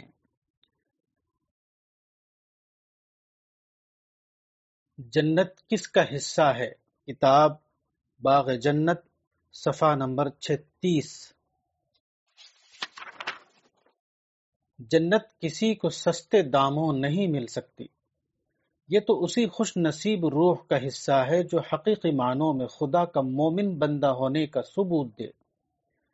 مومن ہونے کا مطلب یہ نہیں ہے کہ آدمی اپنی دنیا دارانہ زندگی کے ساتھ کچھ عملیات کا جوڑ لگا لے۔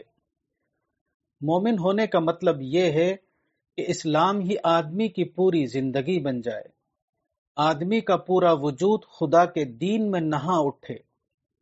مومن وہ ہے جس کے سینے میں اسلام ایک نفسیاتی طوفان بن کر داخل ہو، جو خدا کو اپنے اتنا قریب پائے کہ اس سے اس کی سرگوشیاں جاری ہو جائیں، جس کی تنہائیاں خدا کے فرشتوں سے آباد رہتی ہوں، جس کے دینی احساس نے اس کی زبان میں خدا کی لگام دے رکھی ہو، جس کے ہاتھوں اور پیروں میں خدا کی بیڑیاں پڑی ہوئی ہوں، جس کے اسلام نے اس کو حشر کی آمد سے پہلے حشر کے میدان میں کھڑا کر دیا ہو۔ حقیقت یہ ہے کہ جو کچھ کافر پر مرنے کے بعد گزرنے والا ہے وہ مومن پر جیتے جی اسی دنیا میں گزر جاتا ہے۔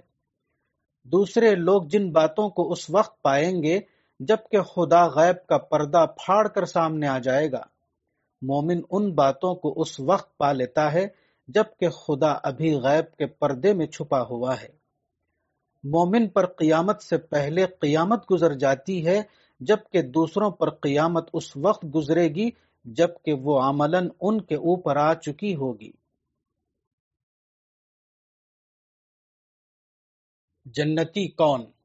کتاب باغ جنت، صفحہ نمبر 37۔ جنتی وہ ہے جس پر جنت سے پہلے جنت کا تجربہ گزر جائے۔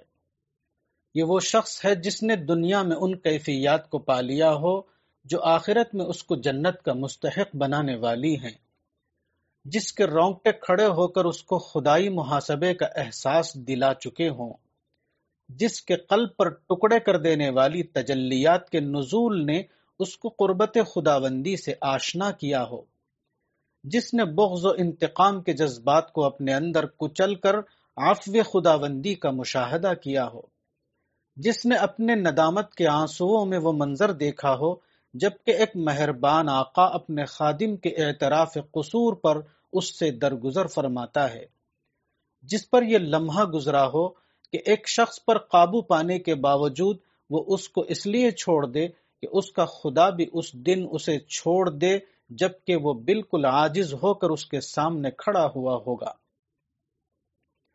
جو اختیار کے باوجود اپنی زبان کو صرف خدا کی خاطر روک لے، جو حق کے آگے اس طرح گر پڑے جیسے لوگ آخرت میں خدا کو دیکھ کر ڈہ پڑیں گے۔ حقیقت یہ ہے کہ مومن جنت کا ایک پھول ہے، وہ موجودہ دنیا میں آنے والی دنیا کا ایک ابتدائی شگوفہ ہے۔ مومن پر وہ سارے تجربات اسی دنیا میں گزر جاتے ہیں جو دوسروں پر موت کے بعد گزرنے والے ہیں۔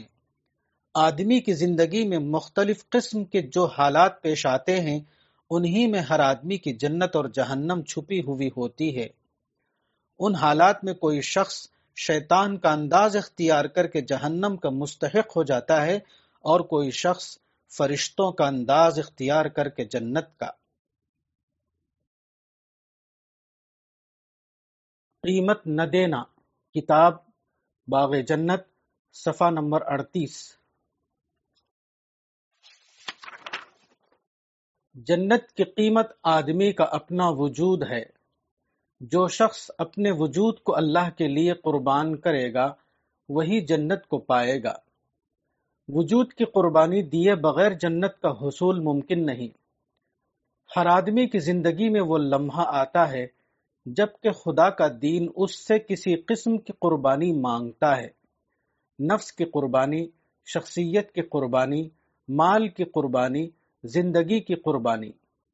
ایسے مواقع پر جو شخص مطلوبہ قربانی پیش کر دے وہ خدا کے انعام کا مستحق ہو گیا۔ جو شخص ہچکچا کر رک جائے وہ خدا کی نعمتوں سے ہمیشہ کے لیے محروم ہو گیا۔ جنت اتنی زیادہ قیمتی ہے کہ ہماری کوئی بھی چیز اس کا بدل نہیں بن سکتی، تاہم اللہ تعالیٰ نے ایک بہت معمولی چیز کو اس کی قیمت بنا دیا ہے۔ یہ ہماری قربانی ہے۔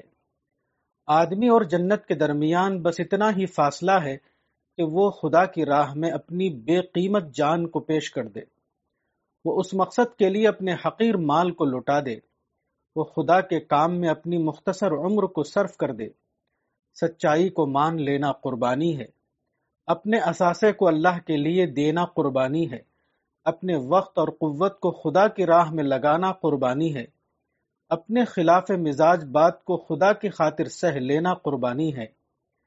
کتنی بڑی چیز کی یہ کتنی چھوٹی قیمت ہے، مگر آدمی یہ معمولی قیمت دینے کے لیے تیار نہیں ہوتا۔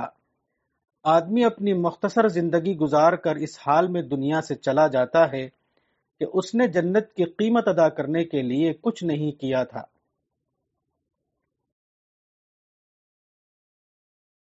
جنتی اعمال، کتاب باغ جنت، صفحہ نمبر 39۔ آخرت میں جنت کی لذتیں اس شخص کو ملیں گی جس کے لیے جنت والے اعمال اسی دنیا میں لذیذ بن گئے ہوں۔ جب آدمی کا حال یہ ہو جائے کہ وہ دنیا کے دکھائی دینے والے سہاروں سے زیادہ خدا کے نہ دکھائی دینے والے سہارے پر بھروسہ کرنے لگے، دنیاوی چیزوں کی محبت سے زیادہ خدا کی محبت اس کو عزیز ہو، اور دنیاوی چیزوں کے خوف سے زیادہ خدا کا خوف اس کے لیے اہمیت رکھتا ہو۔ رسول کے بتائے ہوئے طریقے کو قبول کرنا اس کو ہر حال میں پسند ہو، خواہ وہ اس کے ذوق کے خلاف کیوں نہ ہو۔ وہ دنیا کی مصلحتوں کے بجائے آخرت کی مصلحتوں کو اہمیت دے۔ حق کو نظر انداز کرنے کے مقابلے میں حق کو مان لینا اس کی نظر میں زیادہ محبوب بن جائے۔ بے فکری کے ساتھ قہقہہ لگانے سے بڑھ کر تسکین اس کے دل کو اس وقت ملتی ہو جبکہ وہ اللہ کے لیے آنسو بہا رہا ہو۔ وقار کا سوال اگر سچی بات کو قبول کرنے میں رکاوٹ بنے تو وہ اپنے وقار کو مجروح کر کے سچائی کا طریقہ اختیار کرنے پر تیار ہو جائے۔ جب اس کو کسی سے شکایت ہو جائے تو اس سے انتقام لینے کے بجائے اس کو معاف کر دینے میں اس کا دل ٹھنڈک پاتا ہو۔ حقوق کو غصب کرنے سے زیادہ اس کو یہ بات پسند ہو کہ وہ دوسروں کے حقوق ادا کرے۔ جب اس کے سینے میں حسد اور بغض کے جذبات بھڑک اٹھیں تو ان کو ظاہر کرنے کے بجائے ان کو کچل ڈالنا اس کو زیادہ محبوب ہو۔ کسی کے خلاف بری رائے قائم کرنے سے زیادہ اس کو یہ بات پسند ہو کہ وہ اس کے بارے میں اچھی رائے قائم کرے۔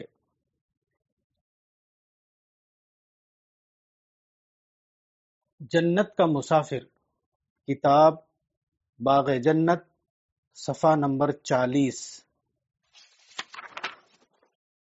خدا کا مطالبہ یہ ہے کہ بندہ اپنے تمام اثاثے کو خدا کے حوالے کر دے۔ اس کے معاوضے میں خدا نے آخرت میں اپنی جنت کا وعدہ کیا ہے۔ آدمی اکثر اپنے آپ کو بچا کر رکھتا ہے اور اس کے جواب میں دشواریوں کی ایک فہرست پیش کر دیتا ہے، مگر حقیقت یہ ہے کہ یہی دشواریاں وہ قیمتی مواقع ہیں جن کو عذر نہ بنا کر وہ اپنے رب کو خوش کر سکتا ہے۔ آدمی جن مسائل کی بنا پر اسلام کی طرف بڑھنے سے رکتا ہے وہی دراصل اس کے لیے ترقی کے زینے ہوتے ہیں۔ وہ اس لیے نہیں ہیں کہ آدمی ان کو دیکھ کر رک جائے، وہ اس لیے ہیں تاکہ آدمی انہیں پھان کر آگے بڑھ جائے، وہ ان کو خدا تک پہنچنے کا زینہ بنا لے۔ خدا کے نزدیک اس کا سب سے محبوب بندہ وہ ہے جو اپنی تمناؤں کو اس کے لیے دفن کر دے، جو اپنے آرام کو اس کی خاطر چھوڑ دے، جو اپنی مشکلات کو نظر انداز کر کے اس کی طرف بڑھ جائے۔ دنیا میں کسی کی کامیابی یہ نہیں ہے کہ وہ یہاں کچھ حاصل کر لے۔ کامیاب دراصل وہ ہے جو خدا کی راہ میں اپنا سب کچھ قربان کر دے۔ سب سے زیادہ صحت مند وہ ہے جس کی صحت خدا کی راہ میں برباد ہو گئی ہو۔ سب سے زیادہ صاحب مال وہ ہے جو خدا کی خاطر بے مال ہو جائے۔ سب سے زیادہ بلند مرتبہ وہ ہے جو خدا کے لیے بے مرتبہ ہو گیا ہو۔ سب سے زیادہ خوش نصیب وہ شخص ہے جو بالکل لٹا ہوا اپنے رب کے پاس پہنچے، کیونکہ اس کا رب اپنی رحمتوں کو اس کے اوپر انڈیل دے گا۔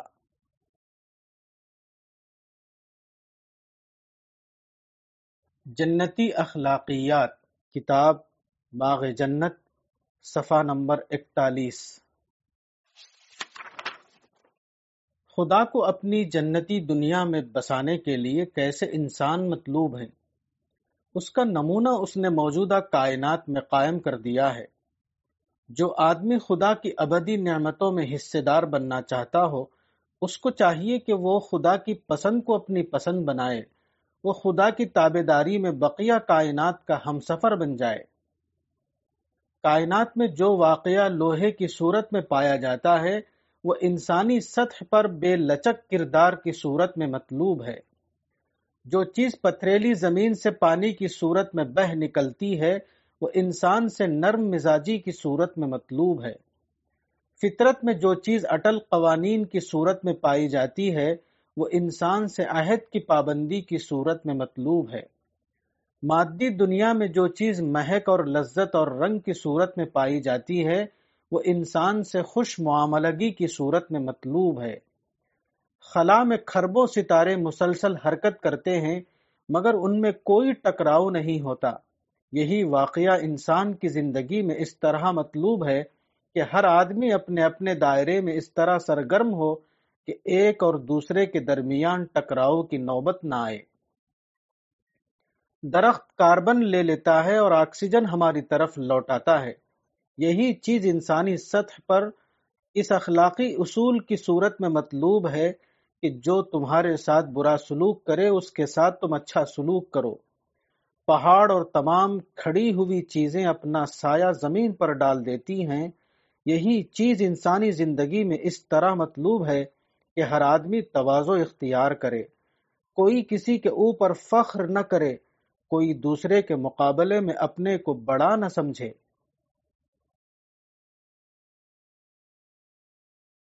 جنت والے، کتاب باغ جنت، صفحہ نمبر 42۔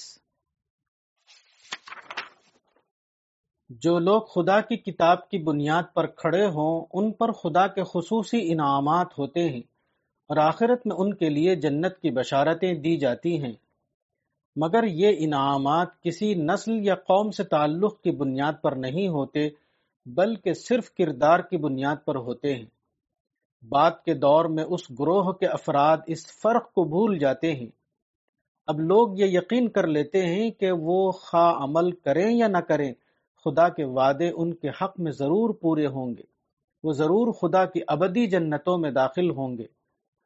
آسمانی کتاب کی حامل قوم میں جب دین کی اصل روح زندہ ہو تو اس کے اندر حقیقت پسندی کا مزاج پیدا ہوتا ہے۔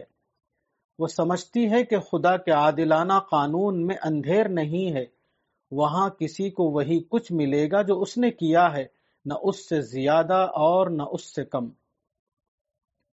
اس کے برعکس جب دین کی اصل روح مٹ جاتی ہے تو خوش خیالیاں جنم لیتی ہیں، لوگ حقیقی عمل کے بجائے فرضی امیدوں میں جینے لگتے ہیں۔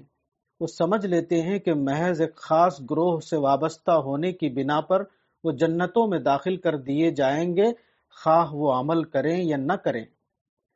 آخرت کی سرفرازیاں ان لوگوں کے لیے ہیں جنہوں نے دنیا میں عدل خداوندی کی سطح پر زندگی گزاری ہو، جنہوں نے خدائی حقیقتوں سے اپنے آپ کو ہم آہنگ کیا ہو، جو دوزخ کے سامنے آنے سے پہلے دوزخ سے بھاگے ہوں اور جنت کو دیکھنے سے پہلے جنت کی طرف دوڑ پڑے ہوں۔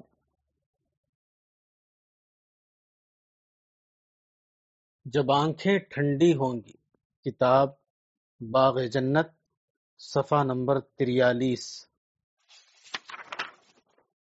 خدا جب اپنے بندے کے کسی عمل کو قبول کرتا ہے تو اس وقت حیرت انگیز طور پر کچھ ملکوتی قسم کی کیفیات آدمی کے اوپر گزرتی ہیں۔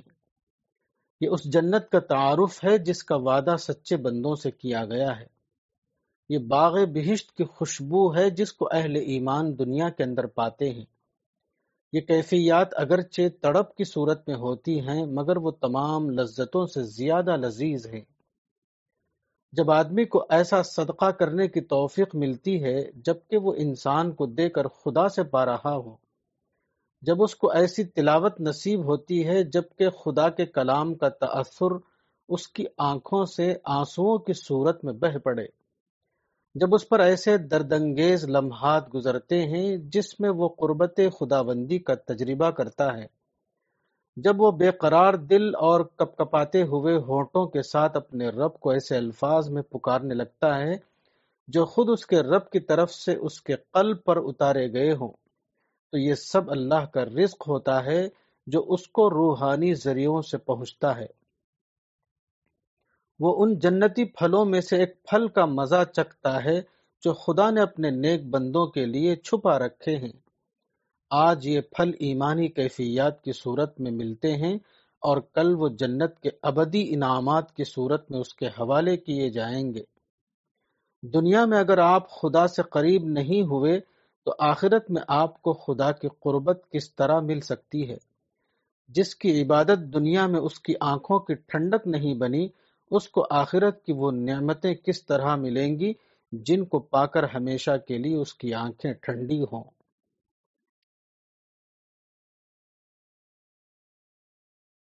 جنت کا پھول، کتاب باغ جنت، صفحہ نمبر 44۔ مومن جنت کا پھول ہے، اس کی خوشبو دنیا کی زندگی میں ربانی اخلاقیات کی صورت میں ظاہر ہوتی ہے اور آخرت میں وہ مادی نعمتوں کی صورت میں ڈھل جائے گی جس کا دوسرا نام جنت ہے۔ مومن وہ ہے جس کا لگاؤ آخرت کے معاملے میں اتنا بڑھے کہ دنیا کی چیزوں کے بارے میں وہ بے نفس ہو جائے۔ دوسروں کی طرف سے جب اس کے دل پر چوٹ لگے تو وہ اس کو برداشت کر لے۔ اس کو اپنی کمیوں کا اتنا زیادہ احساس ہو کہ دوسروں کی طرف سے کی جانے والی تنقید کو وہ برا نہ مانے۔ دوسرے اس کو بے عزت کریں تو خدا کے خاطر وہ اس کو نظر انداز کر دے۔ اس کا دل خدا کے سمندر میں نہا کر اتنا صاف ہو جائے کہ وہ دوسروں کی زیادتیوں پر ان کو معاف کر سکے اور ان کی تلخ باتوں کو بھلا دیا کرے، حتیٰ کہ اس کے دل کا یہ حال ہو جائے کہ تکلیف پہنچانے والوں کے لیے اس کی زبان سے دعائیں نکلنے لگیں۔ یہی وہ روح ہے جو اللہ تعالیٰ کو مطلوب ہے، اور یہی وہ لوگ ہیں جو آخرت میں جنت کی دنیا کے شہری بنائے جائیں گے۔ جنت کی دنیا پھولوں جیسی لطیف دنیا ہے۔ صرف لطیف روحیں ایسی دنیا میں جگہ پا سکتی ہیں۔ جو لوگ اپنے آپ کو منفی جذبات اور رد عمل کی نفسیات سے اوپر نہ اٹھا سکیں وہ گویا کانٹوں کی سطح پر جی رہے ہیں۔ ایسے لوگ پھولوں کے پڑوسی کس طرح بن سکتے ہیں؟ لوگ جنت سے کتنا دور ہیں پھر بھی وہ اپنے کو جنت سے کتنا قریب سمجھتے ہیں۔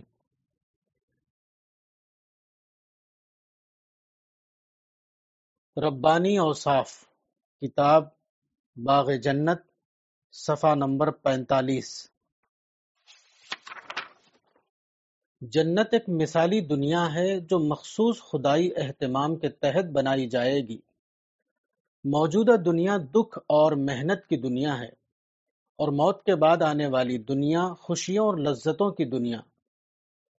موجودہ دنیا میں وہ انسان چنے جا رہے ہیں جو آنے والی ابدی دنیا میں بسائے جانے کے قابل ہوں۔ اگلی دنیا میں عزت و مسرت کے لازوال مکانات میں بسانے کے لیے وہ لوگ مطلوب ہیں جو اخلاق خداوندی کو اپنا اخلاق بنائیں۔ اخلاق خداوندی کیا ہے؟ اس کے نمونے آج کی دنیا میں انسان کے چاروں طرف پھیلا دیے گئے ہیں۔ یہ وہ لوگ ہیں جو اپنے دل و دماغ میں پہاڑوں کی بلندیاں اور سمندروں کی وسعتیں لیے ہوئے ہوں، جو ہواؤں کی مانند لوگوں سے ٹکرائے بغیر ان کے بیچ سے گزر جانے والے ہوں، جو ستاروں اور سیاروں کی طرح خاموش سفر کرنا جانتے ہوں، جو سورج کی طرح اپنوں اور غیروں کے اوپر یکساں چمکنے والے ہوں، جو پھول کی طرح شہرت اور عزت سے بے نیاز ہو کر کھلنا جانتے ہوں، جو دریا کی مانند حسد اور نفرت سے خالی ہو کر زمین کے سینے پر بہہ رہے ہوں، جو درخت کی طرح ساری کائنات کو اپنے لیے ربانی غذا کا دسترخوان بنا چکے ہوں، جو زمین پر پڑے ہوئے سائے کی طرح کبر و غرور سے خالی ہو کر اپنے آپ کو اللہ کے آگے ڈال دینے والے ہوں۔ جو لوگ آج کی دنیا میں ان ربانی خصوصیات کے حامل بنے وہی وہ لوگ ہیں جو آنے والی جنتی دنیا کے مالک ہوں گے۔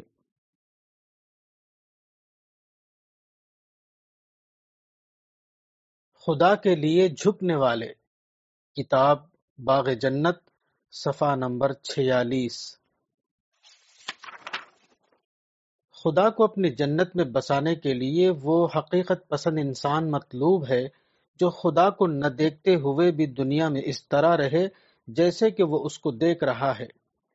خدا کی بڑائی اور اس کے کمالات اس کے ذہن پر اس طرح چھا جائیں کہ وہ اس کو ہر وقت یاد آنے لگے، اس کا دل ہر وقت خدا کی باتوں سے سرشار رہے اور اس کی پوری زندگی خدا کے گرد گھومنے لگے۔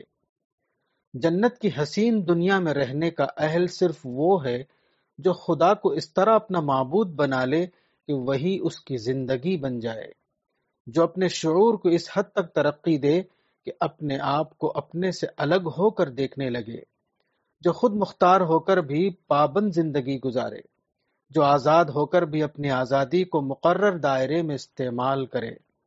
یہ بلند نظری اور حقیقت پسندی کا وہ مقام ہے جہاں آدمی نفسیاتی پردوں سے باہر آ کر سوچتا ہے، جہاں وہ اپنے آپ کو ذاتی نگاہ سے نہیں بلکہ حقیقت واقعے کی نگاہ سے دیکھنے لگتا ہے، جہاں وہ مجبور نہ ہوتے ہوئے بھی ہماتن اپنے آپ کو اپنے آقا کے آگے جھکا دیتا ہے، جہاں مخالف ترغیبات کے باوجود وہ اپنے آپ کو اللہ کی حدود پر قائم رکھتا ہے، جہاں ڈھٹائی کے مواقع ہوتے ہوئے بھی وہ سرتاپا اپنے کو حق کے آگے ڈال دیتا ہے۔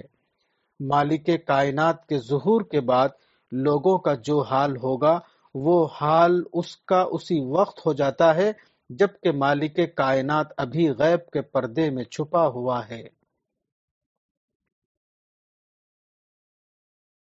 جنتی کردار، کتاب باغ جنت، صفحہ نمبر 47۔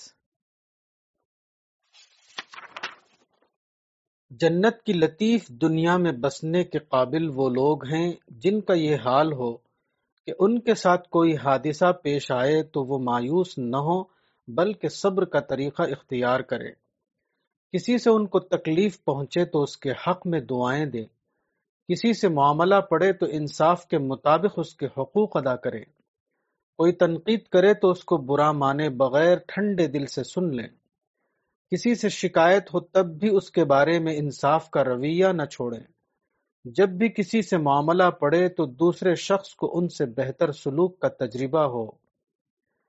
مومن وہ ہے جو دنیا کی زندگی میں خدا کا ایسا پھول بن جائے جو اپنی کثافت کو بھی مہک کی صورت میں ظاہر کرتا ہے۔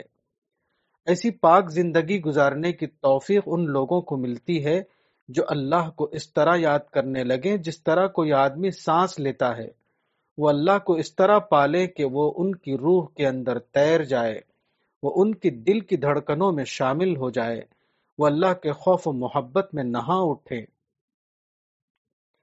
جہاں لوگوں میں سرکشی بھڑکتی ہے مومن تواضع سے جھک جاتا ہے، جب نفرت امنڈتی ہے وہ محبت کا رویہ اختیار کرتا ہے، جب بدخواہی کا موقع ہو تو وہ خیرخواہی کا ثبوت دیتا ہے، جہاں حقوق دبائے جاتے ہیں وہ انصاف کے ساتھ حقوق لوٹاتا ہے، جب اعتراف کرنے میں وقار گرتا ہے تو وہ سچائی کا اعتراف کر لیتا ہے، جب جوابی کارروائی کا ذہن ابھرتا ہے تو اس وقت بھی وہ وہی کرتا ہے جو انصاف کے مطابق ہو۔